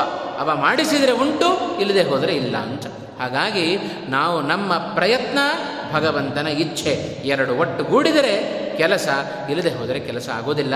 ಇದನ್ನು ಜೀವನದಲ್ಲಿ ನಾವು ಅನುಭವಿಸಿರುತ್ತೇವೆ. ಒಪ್ಪಿಕೊಳ್ಳಿಕ್ಕೆ ಮಾತ್ರ ನಾವು ತಯಾರಿಲ್ಲ ಅಂತ. ಹಾಗಾಗಿ ಪ್ರತಿಯೊಂದು ಕ್ಷಣದಲ್ಲಿಯೂ ಕೂಡ ನಾಹಂಕರ್ತ ಹರಿಕರ್ತ ಅನ್ನುವ ಅನುಸಂಧಾನ ಅದು ವಾಯುದೇವರಲ್ಲಿದೆ, ನಮ್ಮಲ್ಲಿಲ್ಲ. ಹಾಗಾಗಿ ಈ ಒಂದು ಮೊದಲನೆಯ ಅನುಸಂಧಾನ ಭಗವಂತನಿಗೆ ನಾವು ಮಾಡುವ ಕರ್ಮ ಅದು ಪ್ರಿಯ ಆಗಬೇಕು ಅಂತಿದ್ದರೆ ಮೊದಲು ನಾವು ಮಾಡಿಕೊಳ್ಳಬೇಕಾದ ಅನುಸಂಧಾನ ನಾನು ಮಾಡೋದಲ್ಲ, ಅವ ನಮ್ಮ ಮೂಲಕ ನಿಂತು ಮಾಡಿಸೋದು ಅನ್ನುವ ಮೊದಲನೆಯ ಅನುಸಂಧಾನ ನಮಗೆ ಬೇಕು. ಎರಡನೆಯ ಅನುಸಂಧಾನ ಯಾವುದು? ಅವ ಈಶಾ, ನಾನು ದಾಸ ಅನ್ನುವ ಅನುಸಂಧಾನ, ಅದು ಎರಡನೆಯ ಅನುಸಂಧಾನ. ಈ ಅನುಸಂಧಾನವು ಎಷ್ಟರ ಮಟ್ಟಿಗೆ ನಮ್ಮಲ್ಲಿದೆ? ಇವತ್ತು ದಾಸರು ಅಂತ ಹೇಳಿಕೊಳ್ಳಿಕ್ಕೆ ನಮಗೆ ನಾಚಿಕೆ. ಅವರಿವರ ದಾಸರು ಅಂತ ಹೇಳಿಕೊಳ್ತೇವೆ ಬೇಕಾದರೆ. ಯಾಕೆ ಕಾರ್ಯ ಸಾಧನೆ ಆಗಬೇಕಲ್ಲ? ಅದಕ್ಕೋಸ್ಕರ ಹೇಳಿಕೊಳ್ತೇವೆ ಆದರೆ ಕಾಲಿಗೆ ಗೆಜ್ಜೆ ಕಟ್ಟಿ ಕೈಯಲ್ಲಿ ತಾಳ ಹಿಡಿದು ಹೋಗಿ ಬೀದಿಗೆ ಅಟನೆ ಮಾಡಿರಿ ಅಂತ ಹೇಳಿದರೆ ನಮಗೆ ಇಲ್ಲಿ ಆಗೋದಿಲ್ಲ. ಯಾಕೆ ಅಂದರೆ ನಮಗೆ ನಾಚಿಕೆ, ಮಾನ, ಮರ್ಯಾದೆ ಎಲ್ಲ ಅವಾಗ ಬರುತ್ತೆ ಮತ್ತೊಬ್ಬರ ಕೆಲಸಕ್ಕೆ ಬಾರದವರ ಕಾಲು ಹಿಡಬೇಕಾದ್ರೆ ನಮಗೆ ಇಲ್ಲದ ನಾಚಿಕೆ, ಭಗವಂತನ ದಾಸರು ಅಂತ ಹೇಳಿಕೊಳ್ಳಬೇಕಾದರೆ ನಮಗೆ ನಾಚಿಕೆ ಬರುತ್ತೆ ಅಂತ. ಇದು ನಮ್ಮ ಯೋಗ್ಯತೆ. ಈ ಒಂದು ಅನುಸಂಧಾನವನ್ನು ಭಾವನೆಯನ್ನು ಇಟ್ಟುಕೊಂಡು ನಾವು ಕರ್ಮ ಮಾಡಿದರೆ, ಆ ಕರ್ಮವನ್ನು ಭಗವಂತ ಹೇಗೆ ಸ್ವೀಕಾರ ಮಾಡಿಯಾನು? ಆದರೆ ಅದೇ ವಾಯುದೇವರ ಭಾವನೆ ನೋಡ್ರಿ. ಅವ ಈಶಾ, ನಾನು ದಾಸ ಅನ್ನುವ ಭಾವನೆಯನ್ನು ಎಂದೂ ಬಿಟ್ಟವರಲ್ಲ ವಾಯುದೇವರು. ಯಾವಾಗ ಹೇಳಿಕೊಂಡ್ರು? ತಾವೇ ಬಾಯ್ಬಿಟ್ಟು ಹೇಳಿದರು. ರಾಮನ ಕಡುವೈರಿ, ರಾವಣ. ಅವನ ಎದುರು ಹೋಗಿ ನಿಂತಿದ್ದಾನೆ ಹನುಮಂತ. ಯಾರು ನೀನು ಅಂತ ಕೇಳಿದ ರಾವಣ? ಆಗ ಹನುಮಂತ ಹೇಳಿದ ಮಾತೇನು? ದಾಸೋಹಂ ಕೋಸಲೇಂದ್ರಸ್ಯ ಅಂತ ಹನುಮಂತನ ಬಾಯಿಂದ ಮಾತು ಬಂತು. ಯಾರು ನೀನು ಅಂತ ಕೇಳಿದರೆ, ಹನುಮಂತ ಎಷ್ಟು ಹೇಳಿಕೊಳ್ಳಬಹುದಾಗಿತ್ತು? ಏನು ಭಾವನೆ, ನಿಜವಾಗಲೂ ವಾಯುದೇವರನ್ನು ನಾವು ಚಿಂತನೆ ಮಾಡ್ತಾ ಮಾಡ್ತಾ ಹೋದರೆ ಮೈ ರೋಮಾಂಚನ ಆಗಬೇಕು ಎಂಥ ಭಾವನೆ, ವಾಯುದೇವರ ಭಾವನೆ? ಆ ಕ್ಷಣದಲ್ಲಿ ರಾವಣ ಕೇಳಿದಾಗ ಎಷ್ಟು ಹೇಳಬಹುದಾಗಿತ್ತು ಹನುಮಂತ? ಅದಕ್ಕಿಂತ ಪೂರ್ವಭಾವಿಯಾಗಿ ಎಷ್ಟು ಕೆಲಸ ಮಾಡಿದ್ದಾನೆ ಹನುಮಂತ? ನೂರು ಯೋಜನೆ ವಿಸ್ತಾರವಾದ ಸಮುದ್ರವನ್ನು ಹಾರಿದ್ದು ಹಾರುವಾಗ ಬೇಕಾದಷ್ಟು ವಿಘ್ನಗಳನ್ನು ಪರಿಹಾರ ಮಾಡಿಕೊಂಡಿದ್ದು. ಲಂಕಿಣಿಗೆ ಗುದ್ದನ್ನು ಕೊಟ್ಟದ್ದು. ಅಶೋಕವನವನ್ನು ಧ್ವಂಸ ಮಾಡಿದ್ದು. ಅವನ ರಾವಣನ ಮೂರನೇ ಒಂದು ಭಾಗದಷ್ಟು ಸೈನ್ಯವನ್ನು ನಾಶ ಮಾಡಿದ್ದು. ರಾವಣನ ಸಮಾನವಾದ ಪರಾಕ್ರಮವುಳ್ಳ ಅಕ್ಷಕುಮಾರನನ್ನು ಸಂಹಾರ ಮಾಡಿದ್ದು. ಎಷ್ಟಿತ್ತರಿ ಹನುಮಂತನಿಗೆ ಹೇಳಿಕೊಳ್ಳಿಕ್ಕೆ? ನೀನು ಯಾರು ಅಂತ ಒಂದು ಮಾತು ರಾವಣ ಕೇಳಿದ್ದಕ್ಕೆ ಎಷ್ಟು ಕೊಚ್ಚಿಕೊಳ್ಳಬಹುದಾಗಿತ್ತು ಹನುಮಂತ ತನ್ನ ಪರಾಕ್ರಮವನ್ನು. ಒಂದು ಕ್ಷಣ ಹನುಮಂತ ಆಲೋಚನೆ ಮಾಡಿದ. ನಾನು ಮಾಡಿದ್ದು ಬೇಕಾದಷ್ಟು ಕರ್ಮ ಇರಬಹುದು. ಆದರೆ ಇವೆಲ್ಲ ಕರ್ಮಗಳು ರಾಮನ ದಾಸ ಅನ್ನುವ ಹೆಗ್ಗಳಿಕೆಯ ಎದುರಿಗೆ ಇವೆಲ್ಲ ಕ್ಷುಲ್ಲಕ ಅಂತ ತಿಳಿದ ಹನುಮಂತ ತನ್ನ ಎಲ್ಲ ಪರಾಕ್ರಮವನ್ನು ಬದಿಗಿಟ್ಟು ನಾನು ರಾಮನ ದಾಸ ಅಂತ ಹೇಳಿಕೊಂಡಂತೆ ಹನುಮಂತ. ಇದು ಭಗವಂತನ ದಾಸರು ನಾವು ಅಂತ ಹೇಳಿಕೊಳ್ಳಿಕ್ಕೆ, ವೈಷ್ಣವರು ಅಂತ ಹೇಳಿಕೊಳ್ಳಿಕ್ಕೆ ಇವತ್ತು ನಮಗೆ ನಾಚಿಕೆ ಆಗುತ್ತೆ ಲೋಕದಲ್ಲಿ. ಆ ವೈಷ್ಣವತ್ವ ದ್ಯೋತಕವಾದ ಎಲ್ಲ ಚಿಹ್ನೆಗಳನ್ನು ಅಳಿಸಿಕೊಂಡು ಹೊರಗಡೆ ಕಾಲಿಡುತ್ತೇವೆ ನಾವು. ಎಷ್ಟು ಇವತ್ತಿಂಥ ಜನರನ್ನು ಕಾಣ್ತಾ ಇಲ್ಲ. ಯಜ್ಞೋಪವೀತ ಹೊರಗಡೆ ತೆಗೆದಿಟ್ಟು ಬರೋದು. ಅಕ್ಷತೆ, ಅಂಗಾರ ಗೋಪಿಚಂದನ ಊರ್ಧ ಪುಂಡ್ರ ಎಲ್ಲವನ್ನ ಅಳಿಸಿಕೊಂಡು ಹೊರಗಡೆ ಹೋಗೋದು. ಶಿಖ ಇಲ್ಲ, ಶುದ್ಧವಾದ ವೇಷಭೂಷಣಗಳಿಲ್ಲ. ಯಾಕೆ? ಜಗತ್ತಿಗೆ ಕಂಡ್ರೆ ಹೀಗೆ ಕಂಡ್ರೆ ನಮಗೆ ಅವಮಾನ. ಅಂತ ಇಂಥ ಭಾವನೆ ಉಳ್ಳ ನಾವೆಲ್ಲಿ ಭಗವಂತನನ್ನ ಒಂದು ಕ್ಷಣ ಮರೆಯದ ಭಗವಂತನ ಸರ್ವೋತ್ತಮತ್ವವನ್ನು ಸದಾ ಚಿಂತನೆ ಮಾಡುವ ಆ ಗುಣವನ್ನು ಹೊಂದಿದ ವಾಯುದೇವರ ಕರ್ಮೆಯಲ್ಲಿ ಇದನ್ನು ನಾವು ಆಲೋಚನೆ ಮಾಡಬೇಕು ಅಂತ. ನಾವೇನಾದರೂ ಸಣ್ಣ ಕರ್ಮ ಮಾಡಿದರೆ ಎಷ್ಟು ಹೇಳ್ಕೊಂಡು ತಿರುಗಾಡುತ್ತೇವೆ?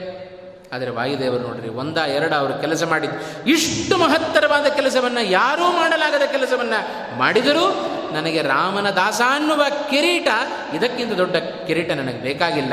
ಅದಕ್ಕಿಂತ ದೊಡ್ಡ ಪ್ರಶಸ್ತಿ ನನಗಿಲ್ಲ ಅಂತ ರಾಮನ ಎದುರಿಗೆ, ರಾಮನ, ರಾವಣನ ಎದುರಿಗೆ ರಾಮನ ದಾಸ ಅಂತ ಹೇಳಿಕೊಳ್ಳಬೇಕಾದರೆ ಆ ಈಶದ ಈಶ ದಾಸ ಭಾವನೆ ಎಷ್ಟು ವಾಯುದೇವರಲ್ಲಿದೆ ಅನ್ನೋದನ್ನು ನಾವು ಕಾಣಬೇಕು. ಆ ಭಾವನೆ ಇದ್ದದ್ದರಿಂದಲೇ ಜೀವೋತ್ತಮರಾದರೂ ಇವತ್ತಿಗೂ ಭಗವಂತನ ತೊಡೆಯ ಮೇಲೆ ಕುಳಿತು ಭಗವಂತನನ್ನು ನಿರಂತರ ಸ್ತೋತ್ರ ಮಾಡ್ತಾ ಇದ್ದಾರೆ ಅಂತ ಹೇಳಿದರೆ ಅವ ಯಾವತ್ತಿದ್ರೂ ಸರ್ವೋತ್ತಮನೇ, ಆ ಸರ್ವೋತ್ತಮನ ದಾಸನಾನು ಅನ್ನುವ ಭಾವನೆ ಎಂದೂ ವಾಯುದೇವರಿಂದ ಆಚೆ ಈಚೆ ಹೋಗೋದಿಲ್ಲ ಅಂತ. ಅವರಿಂದ ಎಂದು ಮಾಸೋದಿಲ್ಲ, ನಮ್ಮಲ್ಲಿ ಎಂದು ಬರೋದಿಲ್ಲ. ಇಷ್ಟೇ ನಮಗೂ ವಾಯುದೇವರಿಗಿರತಕ್ಕಂಥ ವ್ಯತ್ಯಾಸ. ಈ ಭಾವನೆಯನ್ನು ಇಟ್ಟುಕೊಂಡು ಇದು ಕರ್ಮದಲ್ಲಿ ನಾವು ಮಾಡಿಕೊಳ್ಳಬೇಕಾದ ಎರಡನೆಯ ಅನುಸಂಧಾನ, ಮೊದಲನೆಯದ್ದು ನಾಹಂಕರ್ತ, ಹರಿಕರ್ತ ಅನ್ನುವ ಅನುಸಂಧಾನ. ಎರಡನೆಯದ್ದು ಅವ ಈಶಾ, ನಾನು ದಾಸ ಅನ್ನುವ ಭಾವನೆ. ಮತ್ತೊಂದು ಮೂರನೆಯ ಪ್ರಧಾನವಾದ ಅನುಸಂಧಾನ, ಕೃಷ್ಣಾರ್ಪಣ ಬುದ್ಧಿ. ನಾವು ಏನು ಕರ್ಮ ಮಾಡುತ್ತೇವೆ ಅದನ್ನು ಭಗವಂತನಿಗೆ ಸಮರ್ಪಣೆ ಮಾಡಬೇಕು. ಮಾಡಿದ್ದು ಮುಟ್ಟಬೇಕು, ಅದರ ಫಲ ನಮಗೆ ಸಿಗಬೇಕು ಅಂತಾದರೆ, ಈ ಹಿಂದೆ ಇದ್ದ ಎರಡು ಅನುಸಂಧಾನ, ಮೊದಲ ಇದ್ದ ಎರಡು ಅನುಸಂಧಾನ ಅಷ್ಟೇ ಪ್ರಮುಖವಾದದ್ದು. ಅವ ಮಾಡಿಸಿದ್ದು, ಸ್ವಾಮಿ ನೀನು ಮಾಡಿಸಿದ್ದು, ಇದನ್ನು ನಾನು ನಿನಗೇ ಅರ್ಪಣೆ ಮಾಡುತ್ತೇನೆ ಎನ್ನುವ ಭಾವನೆ ನಮ್ಮಲ್ಲಿಲ್ಲ ಅಂತಾದರೆ, ಸರ್ವಥಾ ಭಗವಂತ ಕರ್ಮವನ್ನು ಸ್ವೀಕಾರ ಮಾಡೋದಿಲ್ಲ ಅಂತ ಅದು ಶತಸಿದ್ಧ ಅಂತ. ಹಾಗೆ ಆ ಕೃಷ್ಣಾರ್ಪಣ ಬುದ್ಧಿ, ಕರ್ಮ ಮಾಡುತ್ತೇವೆ, ಏನೋ ಹೋಮ ಪ್ರಾರಂಭ ಮನೆಯಲ್ಲಿ ಹೋಮ ಆಗ್ತಾ ಇದೆ ಸಂಕಲ್ಪ ಪುರೋಹಿತರು ಬಂದು ಕೂತ್ಕೊಂಡಿದ್ದಾರೆ. ಸಂಕಲ್ಪ ಮಾಡಿಬಿಡುತ್ತೆ. ಕೃಷ್ಣಾರ್ಪಣದ ಹೊತ್ತಿಗೆ ಅಲ್ಲಿರೋದೇ ಇಲ್ಲ. ಯಾಕೆ ಅಂದರೆ, ಅಯ್ಯೋ ಹೊಗೆ ಕುಡಿಬೇಕಲ್ರಿ, ಅದು ಪುರೋಹಿತರಿಗೆ ಇರಲಿ, ಸ್ವಾಮಿ, ನೀವೇ ಕೃಷ್ಣಾರ್ಪಣ ಬಿಡ್ರಿ ಅಂತ ಹೇಳ್ತೀವಿ ಹಾಗೆ ಕೃಷ್ಣಾರ್ಪಣ ಬಿಡದ ಹೊರತು ಭಾಗವತದಲ್ಲಿ ಶುಕಾಚಾರ್ಯರು ತಿಳಿಸಿದಂತೆ, ತಪಸ್ವಿನೋ ದಾನಪರ ಯಶಸ್ವಿನೋ ಮನಸ್ವಿನೋ ಮಂತ್ರವಿದಸ್ಸು ಮಂಗಲ ನ ವಿಂದಂತಿ ವಿನಾ, ಯದರ್ಪಣಂ ತಸ್ಮೈ ಸುಭದ್ರ ಶ್ರವಸೇ ನಮೋ ನಮಃ. ಎಂಥ ದೊಡ್ಡ ತಪಸ್ವಿ ಇರಲಿ, ದಾನಿ ಇರಲಿ ಬೇಕಾದಷ್ಟು ದೊಡ್ಡ ದೊಡ್ಡ ಯಾಗವನ್ನು ಮಾಡಲಿ ಬೇಕಾದಷ್ಟು ಶಾಸ್ತ್ರವನ್ನು ಓದಿರಲಿ. ಅವ ಮಾಡಿದ ಕರ್ಮವನ್ನು ಯಾರಿಗೆ ಅರ್ಪಣೆ ಮಾಡದ ಹೊರತು ಅವನಿಗೆ ಕ್ಷೇಮ ಇಲ್ಲವೋ ಅಂಥ ಕೃಷ್ಣನಿಗೆ ನಮಸ್ಕಾರ ಅಂತಂದ್ರು ಶುಕಾಚಾರ್ಯರು ಹಾಗಾದರೆ ನಮಗೆ ಕ್ಷೇಮ ಆಗಬೇಕು, ನಾವು ಮಾಡಿದ ಕರ್ಮ ಅದು ಫಲಕಾರಿಯಾಗಬೇಕು ಅಂದರೆ ಭಗವಂತನಿಗೆ ಅರ್ಪಣೆ ಮಾಡದ ಹೊರತು ನಾವು ಸರ್ವಥಾ ಆ ಫಲವನ್ನು ಪಡ್ಕೊಳ್ಳಿಕ್ಕೆ ಸಾಧ್ಯ ಇಲ್ಲ. ಅದನ್ನು ವಾಯುದೇವರು ಮೂಲ ರೂಪದಲ್ಲೂ ತೋರಿಸಿಕೊಟ್ರು, ಅವತಾರ ರೂಪದಲ್ಲೂ ತೋರಿಸಿಕೊಟ್ರು. ಇದೇ ಭೀಮಸೇನನಾಗಿ ಮಾಡಿದ ಕರ್ಮ ಏನು? ಇದೇ ಹಿಡಿಂಬೆ ಕೇಳಿದಳು. ವಿವಾಹ ಆಗುವಂತಂದು ಆಗುವುದಿಲ್ಲ ಅಂತ ಹೇಳ್ತಾ ಇದ್ದಾರೆ. ಅದೇ ಸಮಯಕ್ಕೆ ಸರಿಯಾಗಿ ವ್ಯಾಸರ ಪ್ರವೇಶ ಆಯಿತು. ವೇದವ್ಯಾಸರು ಬಂದರು. ಅವರನ್ನು ನೋಡಿದ ಮರುಕ್ಷಣದಲ್ಲಿ ಮಾಡಿದ ಕೆಲಸ ಏನು? ಸಮರ್ಪ್ಯ ಕೃತ್ಯಾನಿ ಕೃತೀಕೃತಾನಿ. ವ್ಯಾಸಾಯ ಭೂಮ್ನೆ ಸುಕೃತಾನಿ ತಾವತ್. ಕರಿಷ್ಯಮಾಣಾನಿ ಚ ತಸ್ಯ ಪೂಜಾಂ ಸಂಕಲ್ಪಯಾಮಾಸ ಸ ಶುದ್ಧ ಬುದ್ಧಿ. ಭೀಮಸೇನ ದೇವರು ಮಾಡಿದ ಮೊದಲನೆಯ ಕೆಲಸ, ಅದುವರೆಗೂ ಮಾಡಿದ ಎಲ್ಲ ಕರ್ಮಗಳನ್ನು ವ್ಯಾಸರ ಕಾಲುಗಳಿಗೆ ಅರ್ಪಣೆ ಮಾಡಿದರು. ಇನ್ನು ಮುಂದೆ ಮಾಡುವ ಕೆಲಸಗಳನ್ನು ಸಂಕಲ್ಪ ಮಾಡಿದರು ಅದೇ ವ್ಯಾಸರ ಎದುರಿಗೆ. ಹಾಗಾಗಿ ಏನೇ ಕರ್ಮ ಮಾಡಬೇಕಾದರೂ, ಸ್ವಾಮಿ, ನೀನು ಮಾಡಿಸೋದು ನಿನ್ನ ಪ್ರೇರಣೆಯಿಂದ ನಾನು ಮಾಡ್ತಾ ಇದ್ದೇನೆ ನೀನು ಪ್ರೇರಣೆಯಿಂದ ಮಾಡಿಸಿದ ಕರ್ಮವನ್ನು ನಿನಗೇ ನಾನು ಅರ್ಪಣೆ ಮಾಡುತ್ತೇನೆ ಅಂತ. ಅದಕ್ಕೆ ದಾಸರು ಹೇಳಿದ್ದು, ಕೆರೆಯ ನೀರನ್ನು ಕೆರೆಗೆ ಚೆಲ್ಲಿ. ಏನು ಕೆರೆಯ ನೀರು ಅಂದರೆ ಏನದು? ಭಗವಂತ ಮಾಡಿಸಿದ ಕೆಲಸ ಇದು, ಅವ ಮಾಡಿಸಿದ ಕರ್ಮವನ್ನು ಅವನಿಗೆ ಅರ್ಪಣೆ ಮಾಡಿರಿ. ಇಲ್ಲದೆ ಹೋದರೆ ನಿಮಗದು ಫಲ ಕೊಡೋದಿಲ್ಲ ಅಂತಂದರು. ಆ ಕರ್ಮ ಮಾಡಬೇಕಾದರೂ ಭಗವಂತನನ್ನು ಸ್ತೋತ್ರ ಬೇಕು ಮುಗಿದ ಮೇಲೂ ಭಗವಂತನಿಗೆ ಅರ್ಪಣ ಬುದ್ಧಿ ಬೇಕು ಅಂತ. ನಾವೇ ಮಾಡಲಿಕ್ಕೆ ಹೊರಟ್ರೆ ಅದರಿಂದ ಮಾಡಲಿಕ್ಕೆ ಆಗೋದಿಲ್ಲ ನಮಗೆ. ಒಳ್ಳೆ ದೃಷ್ಟಾಂತ ಬೇಕು ಅಂತಾದರೆ ಇದೇ ಇಲ್ಲಿ ದೇವತೆಗಳು, ಅಸುರರು ಇಬ್ಬರು ಸೇರಿ ಸಮುದ್ರವನ್ನು ಮಥನ ಮಾಡಲಿಕ್ಕೆ ಶುರು ಮಾಡಿದರು. ಆ ಪರ್ವತ, ಭಾರಭೂತವಾದ ಪರ್ವತ ಆ ಮಂದರ ಪರ್ವತ ಮುಳುಗಲಿಕ್ಕೆ ಪ್ರಾರಂಭ ಆಯಿತು. ಆ ಎಲ್ಲ ಪ್ರಾರ್ಥನೆ ಮಾಡಿಕೊಂಡ್ರು. ಸ್ವಾಮಿ, ಮಥನ ಮಾಡಬೇಕು ಅಂತ ಏನೋ ಬಂದಿದ್ದೇವೆ, ಆದರೆ ಪರ್ವತವೇ ಮುಳುಗಿ ಹೋದರೆ ಏನು ಮಥನ ಮಾಡೋದು? ಚಿಂತೆ ಆಯಿತು. ಎಲ್ಲ ದೇವತೆಗಳ ಪ್ರಾರ್ಥನೆಯಂತೆ ಭಗವಂತ ಕೂರ್ಮ ರೂಪವನ್ನು ತಾಳಿ ಇಡೀ ಪರ್ವತದ ಭಾರವನ್ನು ತಾನು ಹೊತ್ತು ಪರ್ವತವನ್ನು ಮೇಲಕ್ಕೆತ್ತಿದ, ಮಥನ ಸ್ವ, ಪರಿಪೂರ್ಣವಾಗಿ ಕೊನೆಗೊಳ್ಳುತ್ತ ಹಾಗಾದರೆ ಆ ಕೆಲಸ, ಅರ್ಧಕ್ಕೆ ನಿಂತು ಹೋಗುವ ಕೆಲಸ ಇನ್ನು ಸುರುವೇ ಆಗಲಿಲ್ಲ. ಪ್ರಾರಂಭದಲ್ಲೇ ಮುಳುಗಲಿಕ್ಕೆ ಪ್ರಾರಂಭ ಆಯಿತು. ಹಾಗೆ ಅಂಥ ಕೆಲಸವನ್ನು ಪರಿಪೂರ್ಣ ಮಾಡಿದ್ದು ಯಾವಾಗ? ಎಲ್ಲ ದೇವತೆಗಳು ತಾವು ಮಾಡುವ ಕರ್ಮವನ್ನು ಭಗವಂತನ ಮೇಲೆ ಹೊರಿಸಿಬಿಟ್ರು. ಅದಕ್ಕೆ ಹೇಳೋದು, ದೇವರ ಮೇಲೆ ಭಾರ ಹಾಕ್ರಿ, ಎಲ್ಲ ಕೆಲಸ ಆಗೋಗುತ್ತೆ ಅಂತ. ದೇವತೆಗಳು ಅಸುರರು ಮಾಡಿದ್ದದನ್ನೇ, ದೇವರ ಮೇಲೆ ಭಾರ ಹಾಕಿದ್ರು, ಎಲ್ಲ ಕೆಲಸ ಮುಗಿದೋಯ್ತು ಅಂತ. ಏನು ಭಾರ ಹಾಕಿದ್ದು? ಪರ್ವತದ ಆ ಭಾರವನ್ನು ದೇವರು ತಾನು ಹೊತ್ತು ಅದನ್ನು ನಡೆಸಿದ. ಆದ್ದರಿಂದ ಆ ಕೆಲಸ ಪೂರ್ಣ ಆಯಿತು. ಇವತ್ತು ನಾವು ಜೀವನದಲ್ಲಿ ಏನೇ ಕರ್ಮ ಮಾಡಿದರೂ ಅದರ, ಅದರಿಂದ ಭಗವಂತನಿಗೆ ಜವಾಬ್ದಾರಿ ಕೊಟ್ಟರೆ ಭಗವಂತ ಸಮರ್ಪಕವಾಗಿ ನಡೆಸ್ತಾನೆ. ನಾವೇ ಜವಾಬ್ದಾರಿ ಹೊತ್ತರೆ, ಲೋಪದೋಷಗಳಿಂದಾಗಿ ಆ ಕರ್ಮ ಅರ್ಥಕ್ಕೆ ನಿಂತು ಹೋಗುತ್ತೆ. ಹಾಗಾಗಿ ಕೃಷ್ಣಾರ್ಪಣ ಬುದ್ಧಿ ಕರ್ಮವನ್ನು ಮಾಡೋದು ದೊಡ್ಡದಲ್ಲ, ಮಾಡುವುದರ ಹಿನ್ನೆಲೆಯಲ್ಲಿ ಈ ಮೂರು ಅನುಸಂಧಾನಗಳು ಪ್ರಧಾನವಾಗಿ ಬೇಕು ಇದೇ ಹನುಮಂತನಾಗಿಯೂ ಒಂದು ದೃಷ್ಟಾಂತವನ್ನು ನಾವು ತೆಗೆದುಕೊಳ್ಳಬಹುದು.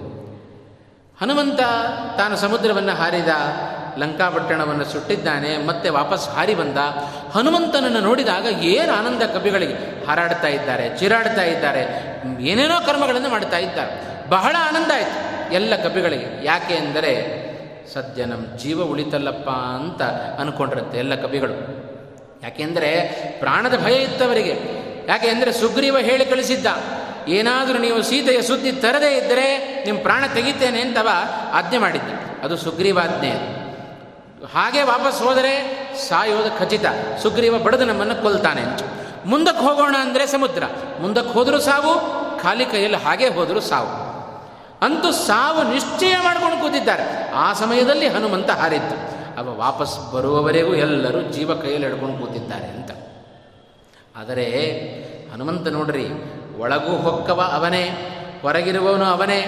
ಅವ ಹೇಳಿ ಒಂದು ಮಾತನ್ನು ಹೇಳಿ ಹಾರಿದ್ದ ಹನುಮಂತ, ಏನು, ನಾನು ಹೇಗೆ ಹೊರಟಿದ್ದೇನೆ ಎಂದರೆ, ರಾಮನ ಬಾಣದಂತೆ ನಾನು ಹೊರಡ್ತೇನೆ ಅಂತ ರಾಮ ಶ್ವಸನ ವಿಕ್ರಮ ಅಂತ ಹೇಳಿ ಹನುಮಂತ ಹಾರಿದ ಅಂತ. ರಾಮನ ಬಾಣದಂತೆ ಅಂತ ಹೇಳಿದ.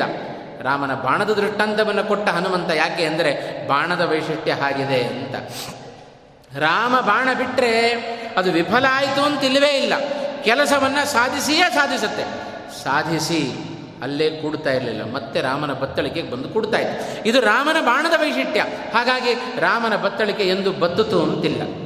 ಬಾಣ ಹೋಗ್ತಾ ಇತ್ತು, ಕೆಲಸವನ್ನು ಮುಗಿಸಿ ಮತ್ತೆ ರಾಮನ ಬತ್ತಳಿಕೆಗೆ ಬರ್ತಾ ಇತ್ತು. ರಾಮ ಹನುಮಂತ ತಾನು ಹಾರುವಾಗ ರಾಮನ ಬಾಣದ ದೃಷ್ಟಾಂತವನ್ನು ಕೊಟ್ಟ. ಯಾಕೆ ಅಂದರೆ ಬಾಣ ಅದು ಕೆಲಸ ಮಾಡೋದಿಲ್ಲ ಅಂತಿಲ್ಲ, ಅಲ್ಲೇ ಇರುತ್ತೆ ಅಂತಿಲ್ಲ, ವಾಪಸ್ ಬರೋದು ಹೇಗೆ ಕೆಲಸವನ್ನು ಮುಗಿಸಿಕೊಂಡು ಖಚಿತವೋ ಅದರಂತೆ ನಾನು ಅಂತ ಇಷ್ಟು ರಾಮನ ರಾಮನ ಬಾಣದ ಬಗ್ಗೆ ಇಷ್ಟು ನಂಬಿಕೆ ಹನುಮಂತನಿಗೆ. ಆದರೂ ಪಾಪ ಕಪಿಗಳಿಗೆ ನಂಬಿಕೆ ಬರಲಿಲ್ಲ. ಮತ್ತೆ ಹನುಮಂತನನ್ನು ನೋಡಿದಾಗಲೇ ಅವರಿಗೆ ನಂಬಿಕೆ ಬಂತು. ಹಾಗಾಗಿ ಏನು ಆನಂದವೋ ಆನಂದ. ಆ ಸಂತೋಷಕ್ಕೆ ಆನಂದ ವನವನ್ನೆಲ್ಲ ಧ್ವಂಸ ಮಾಡಿದರು ಕವಿಗಳು. ಕೂಡಲೇ ಸುಗ್ರೀವನಿಗೆ ಸುದ್ದಿ ಮುಟ್ಟಿದ್ದು ಎಲ್ಲ ಕವಿಗಳು ಆನಂದವನವನ್ನು ಧ್ವಂಸ ಮಾಡುತ್ತಾ ಇದ್ದಾರೆ. ಆಗ ಅನ್ಕೊಂಡ ಸುಗ್ರೀವ ಓಹೋ, ಕೆಲಸ ಆಗಿದೆ ಅಂತ ಅವ ಖಾತ್ರಿ ಪಟ್ಟ. ಎಲ್ಲ ಕವಿಗಳು ಆನಂದ ಪಡ್ತಾ ಇದ್ದರೆ ಹನುಮಂತನ ಮುಖದಲ್ಲಿ ಮಾತ್ರ ಸಂತೋಷ ಇಲ್ಲ. ಕೇಳಿದ್ರಂತೆ ಕವಿಗಳು, ಅಲ್ಲಪ್ಪ, ಇಷ್ಟು ದೊಡ್ಡ ಕೆಲಸ ಮಾಡ್ಕೊಂಡು ಬಂದಿದ್ದಿ, ನಮ್ಮೆಲ್ಲರ ಪ್ರಾಣ ಉಳಿದಿದೆ, ಯಾಕೆ ನೀನಿನ್ನೂ ಸಂತೋಷ ಪಡ್ತಾ ಇಲ್ಲ ಅಂತ. ಆಗ ಹನುಮಂತ ಹೇಳಿದ, ಇನ್ನೂ ನನ್ನ ಕೆಲಸ ಮುಗಿದಿಲ್ಲ ಅಂತಂದ ಹನುಮಂತ. ಕೆಲಸ ಮುಗಿದ ಮೇಲೆ ಅಲ್ವ ಸಂತೋಷ ಪಡಬೇಕು? ಇನ್ನು ನನ್ನ ಕೆಲಸ ಮುಗಿದಿಲ್ಲ ಅಂತಂದ. ಯಾವಾಗ ಹನುಮಂತ ಸಂತೋಷ ಪಟ್ಟದ್ದು? ಅದೇ ಹನುಮಂತ, ಬಂದು ರಾಮಚಂದ್ರನಿಗೆ ನಮಸ್ಕಾರವನ್ನು ಮಾಡಿ, ಆ ರಾಮನ ಪಾದಗಳಲ್ಲಿ ಸೀತೆಯ ಆ ಒಂದು ಚೂಡಾಮಣಿಯನ್ನು ಅರ್ಪಣೆ ಮಾಡಿದ ನಂತರ ಹನುಮಂತ ಸಂತೋಷ ಪಟ್ಟನಂತೆ. ಸ್ವಾಮಿ, ನೀನು ಹೇಳಿದ ಕೆಲಸವನ್ನು ಮಾಡ್ಕೊಂಡ್ಬಂದಿದ್ದೇನೆ ನಿನ್ನ ಪಾದಗಳಿಗೆ ಅರ್ಪಣೆಯನ್ನು ಮಾಡ್ತಾ ಇದ್ದೇನೆ, ಕರ್ಮವನ್ನು ಅಂತ ಹೇಳಿ ಆಮೇಲೆ ಹನುಮಂತ ಸಂತೋಷಪಟ್ಟ ಅಂತ. ಹಾಗಾದರೆ ಎಷ್ಟು ಕೃಷ್ಣಾರ್ಪಣದ ಬುದ್ಧಿ, ಭಗವಂತನಿಗೆ ಅರ್ಪಣೆಯನ್ನು ಮಾಡಬೇಕು ಅನ್ನುವ ಬುದ್ಧಿ ಕರ್ಮದ ಹಿನ್ನೆಲೆಯಲ್ಲಿ ಎಷ್ಟು ಅವಶ್ಯಕತೆ ಇದೆ ನಮಗೆ ಅನ್ನೋದನ್ನು ಇದರ ಜೊತೆಗೆ ಬೇಕಾದಷ್ಟು ಇನ್ನೂ ಅನುಸಂಧಾನಗಳು ಬೇಕು ನಮಗೆ. ಪ್ರಾಥಮಿಕವಾಗಿ ಆದರೂ ಈ ಮೂರು ಅನುಸಂಧಾನ ಇಟ್ಟುಕೊಳ್ಳದ ಹೊರತು ನಮ್ಮ ಕರ್ಮಗಳು ಭಗವಂತನಿಗೆ ಪ್ರಿಯ ಆಗುವುದಿಲ್ಲ ಆದ್ದರಿಂದ ಶ್ರೀಮದ್ ಆಚಾರ್ಯರು ಅಸಾಧಾರಣವಾದ ಒಂದು ಗುಣವನ್ನು ವಾಯುದೇವರ ಬಗ್ಗೆ ಹೇಳಿದ್ದು ಉನ್ನತ ಕರ್ಮಶಕ್ತಿಂ. ಈ ರೀತಿಯಾದ ಅನುಸಂಧಾನಗಳನ್ನು ಇಟ್ಟುಕೊಂಡು ಕರ್ಮ ಮಾಡುವ ಸಾಮರ್ಥ್ಯ ಅದು ವಾಯುದೇವರಿಗೆ ಬಿಟ್ಟರೆ ಮತ್ತಾರಿಗೂ ಇಲ್ಲ. ಈ ಒಂದು ಗುಣದ ಜೊತೆಗೆ ನಾವು ವಾಯುದೇವರನ್ನು ಚಿಂತನೆ ಮಾಡ್ತಾ ಮಾಡ್ತಾ ಉದ್ಯದ್ರವಿ ಪ್ರಕರ ಸನ್ನಿಭಂ ಅಚ್ಯುತಾಂಕೆ ಸ್ವಾಸೀನಂ ಅಸ್ಯ ನುತಿನಿತ್ಯವಚ ಪ್ರವೃತ್ತಿಂ ಧ್ಯಾಯೇತ್ ಗದಾ ಅಭಯಕರಂ ಸುಕೃತಾಂಜಲಿಂ ತಂ ಪ್ರಾಣಂ ಯಥೇಷ್ಟತನಂ ಉನ್ನತ ಕರ್ಮಶಕ್ತಿಂ ಅಂತ ಈ ಒಂದು ಶ್ಲೋಕದ ಪಠನವನ್ನು ಮಾಡ್ತಾ ಅನುಸಂಧಾನವನ್ನು ಇಷ್ಟು ಅರ್ಥಗಳ ಅನುಸಂಧಾನವನ್ನು ಮಾಡಿಕೊಂಡಿಯಾದರೂ ನಾವು ಆ ವಾಯುದೇವರ ಪೂಜೆಯನ್ನು ಪ್ರತಿನಿತ್ಯ ಮಾಡಿದೆವು ಅಂತಾದರೆ ಅದು ಸಮರ್ಪಕವಾದ ವಾಯುದೇವರ ಹರಿವಾಯುಗಳ ಅನುಗ್ರಹಕ್ಕೆ ಅದು ಪಾತ್ರರಾಗಲಿಕ್ಕೆ ಸಾಧ್ಯತೆ ಇದೆ ಆದ್ದರಿಂದ ಭಗವಂತನ ಬಗ್ಗೆ ತಿಳಿದುಕೊಳ್ಳೋದು ಎಷ್ಟು ಮುಖ್ಯವೋ ಅಷ್ಟೇ ಪ್ರಮುಖವಾದದ್ದು ವಾಯುದೇವರ ಬಗ್ಗೆಯೂ ಕೂಡ ತಿಳಿದುಕೊಳ್ಳಬೇಕಾದ್ದು ಅಷ್ಟೇ ಪ್ರಮುಖ. ಯಾಕೆಂದರೆ ನಾರಾಯಣ ಪಂಡಿತಾಚಾರ್ಯರು ಹೇಳಿದಂತೆ ಆ ಭಗವಂತನ ಪರಮಾನುಗ್ರಹ ಆಗಬೇಕು ಅಂತಾದರೆ ವಾಯುದೇವರ ಅನುಗ್ರಹ ಆಗದ ಹೊರತು ಭಗವಂತನ ಅನುಗ್ರಹ ಆಗೋದಿಲ್ಲ ಅಂಚ. ಭಗವಂತ ಹೇಳುತ್ತಾನಂಚ, ನನ್ನ ಅನುಗ್ರಹ ಬೇಕು ಅಂದರೆ ನೀವು ವಾಯುದೇವರ ಅನುಗ್ರಹವನ್ನು ಪಡೆದುಕೊಳ್ಳ್ರಿ ಅಂಚ. ವಾಯುದೇವರು ಹೇಳ್ತಾರೆ ನನ್ನ ಅನುಗ್ರಹ ಬೇಕು ಅಂದರೆ ನೀವು ಸದಾ ಹರಿ ಸರ್ವೋತ್ತಮ ಸರ್ವೋತ್ತಮ ಅಂತ ಹೇಳ್ತಾ ಇರ್ರಿ, ನಾನು ನಿಮಗೆ ಅನುಗ್ರಹ ಮಾಡ್ತೇನೆ ಅಂತ ವಾಯುದೇವರು ಹೇಳ್ತಾರೆ ವಾಯುದೇವರನ್ನ ಜೀವೋತ್ತಮ ಅಂತ ನೀವು ಹೇಳ್ರಿ, ನಾನು ಅನುಗ್ರಹ ಮಾಡ್ತೇನೆ ಅಂತ ಭಗವಂತ ಹೇಳ್ತಾನೆ ಹಾಗಾಗಿ ನಮಗೆ ಜೀವನದಲ್ಲಿ ನಮ್ಮ ಉಸಿರು ಹೇಗೆ ಹಾಸು ಹೊಕ್ಕಾಗಿದೆಯೋ ಅದರಂತೆ ಹರಿ ಸರ್ವೋತ್ತಮತ್ವ ಮತ್ತು ವಾಯು ಜೀವೋತ್ತಮತ್ವ ಎರಡೂ ಕೂಡ ನಮ್ಮ ಜೀವನದಲ್ಲಿ ಹಾಸು ಹೊಕ್ಕಾಗಬೇಕು. ವಾಯುದೇವರು ನಮ್ಮ ಜೀವನದಲ್ಲಿ ಬಹುದೊಡ್ಡ ಪ್ರಮುಖವಾದ ಪಾತ್ರವನ್ನು ವಹಿಸಿದ್ದಾರೆ. ಹಾಗಾಗಿ ಆ ವಾಯುದೇವರಿಗಿಷ್ಟೆಲ್ಲ ಕರ್ಮವನ್ನು ನಮ್ಮ ಜೀವನದಲ್ಲಿ ಮಾಡಬೇಕು ಅಂದರೆ ಅವರಿಗೆ ಪ್ರೇರಕನಾಗಿ ಸರ್ವೋತ್ತಮನಾದ ಭಗವಂತ ಇದ್ದಾನೆ. ಹಾಗಾಗಿ ಹರಿವಾಯುಗಳ ಉಪಕಾರವನ್ನು ಪ್ರತಿನಿತ್ಯ ಪ್ರತಿ ಕ್ಷಣದಲ್ಲಿ ನಾವು ಪಡೆದುಕೊಳ್ಳುತ್ತಾ ಇದ್ದೇವೆ. ಆ ಹರಿವಾಯುಗಳ ಸ್ಮರಣೆ ನಮ್ಮಲ್ಲಿ ಸದಾ ಇರಬೇಕು, ಅವರನ್ನು ಧ್ಯಾನ ಮಾಡಬೇಕು, ಅವರ ಪೂಜೆಯನ್ನು ಮಾಡಬೇಕು ಅಂದರೆ ಮಹಿಮೆ ಗೊತ್ತಿಲ್ಲದೆ ಪೂಜೆಯನ್ನು ಮಾಡಲಿಕ್ಕೆ ಸಾಧ್ಯ ಇಲ್ಲ, ಧ್ಯಾನ ಮಾಡಲಿಕ್ಕೆ ಸಾಧ್ಯ ಇಲ್ಲ. ಹಾಗಾಗಿ ಈ ಒಂದು ದಿವಸದಲ್ಲಿ ಯತ್ಕಿಂಚಿತ್ ವಾಯುದೇವರ ಧ್ಯಾನವನ್ನು ಮಾಡಲಿಕ್ಕೋಸ್ಕರ ಅವರ ಮಹಿಮೆಯನ್ನು ತಿಳಿಯುವ ಪ್ರಯತ್ನವನ್ನು ಮಾಡಿದ್ದೇವೆ. ನಾಳೆಯಿಂದ ಯಥ ಯಥಾ ಪ್ರಕಾರ ಮಹಾಭಾರತದ ಪ್ರವಚನದಲ್ಲಿ ತೊಡಗೋಣ ಅಂತ ಹೇಳುತ್ತಾ ಇವತ್ತಿನ ಪ್ರವಚನವನ್ನು ಮುಕ್ತಾಯ ಮಾಡ್ತಾ ಇದ್ದೇನೆ. ಕೃಷ್ಣಾರ್ಪಣಮಸ್ತು.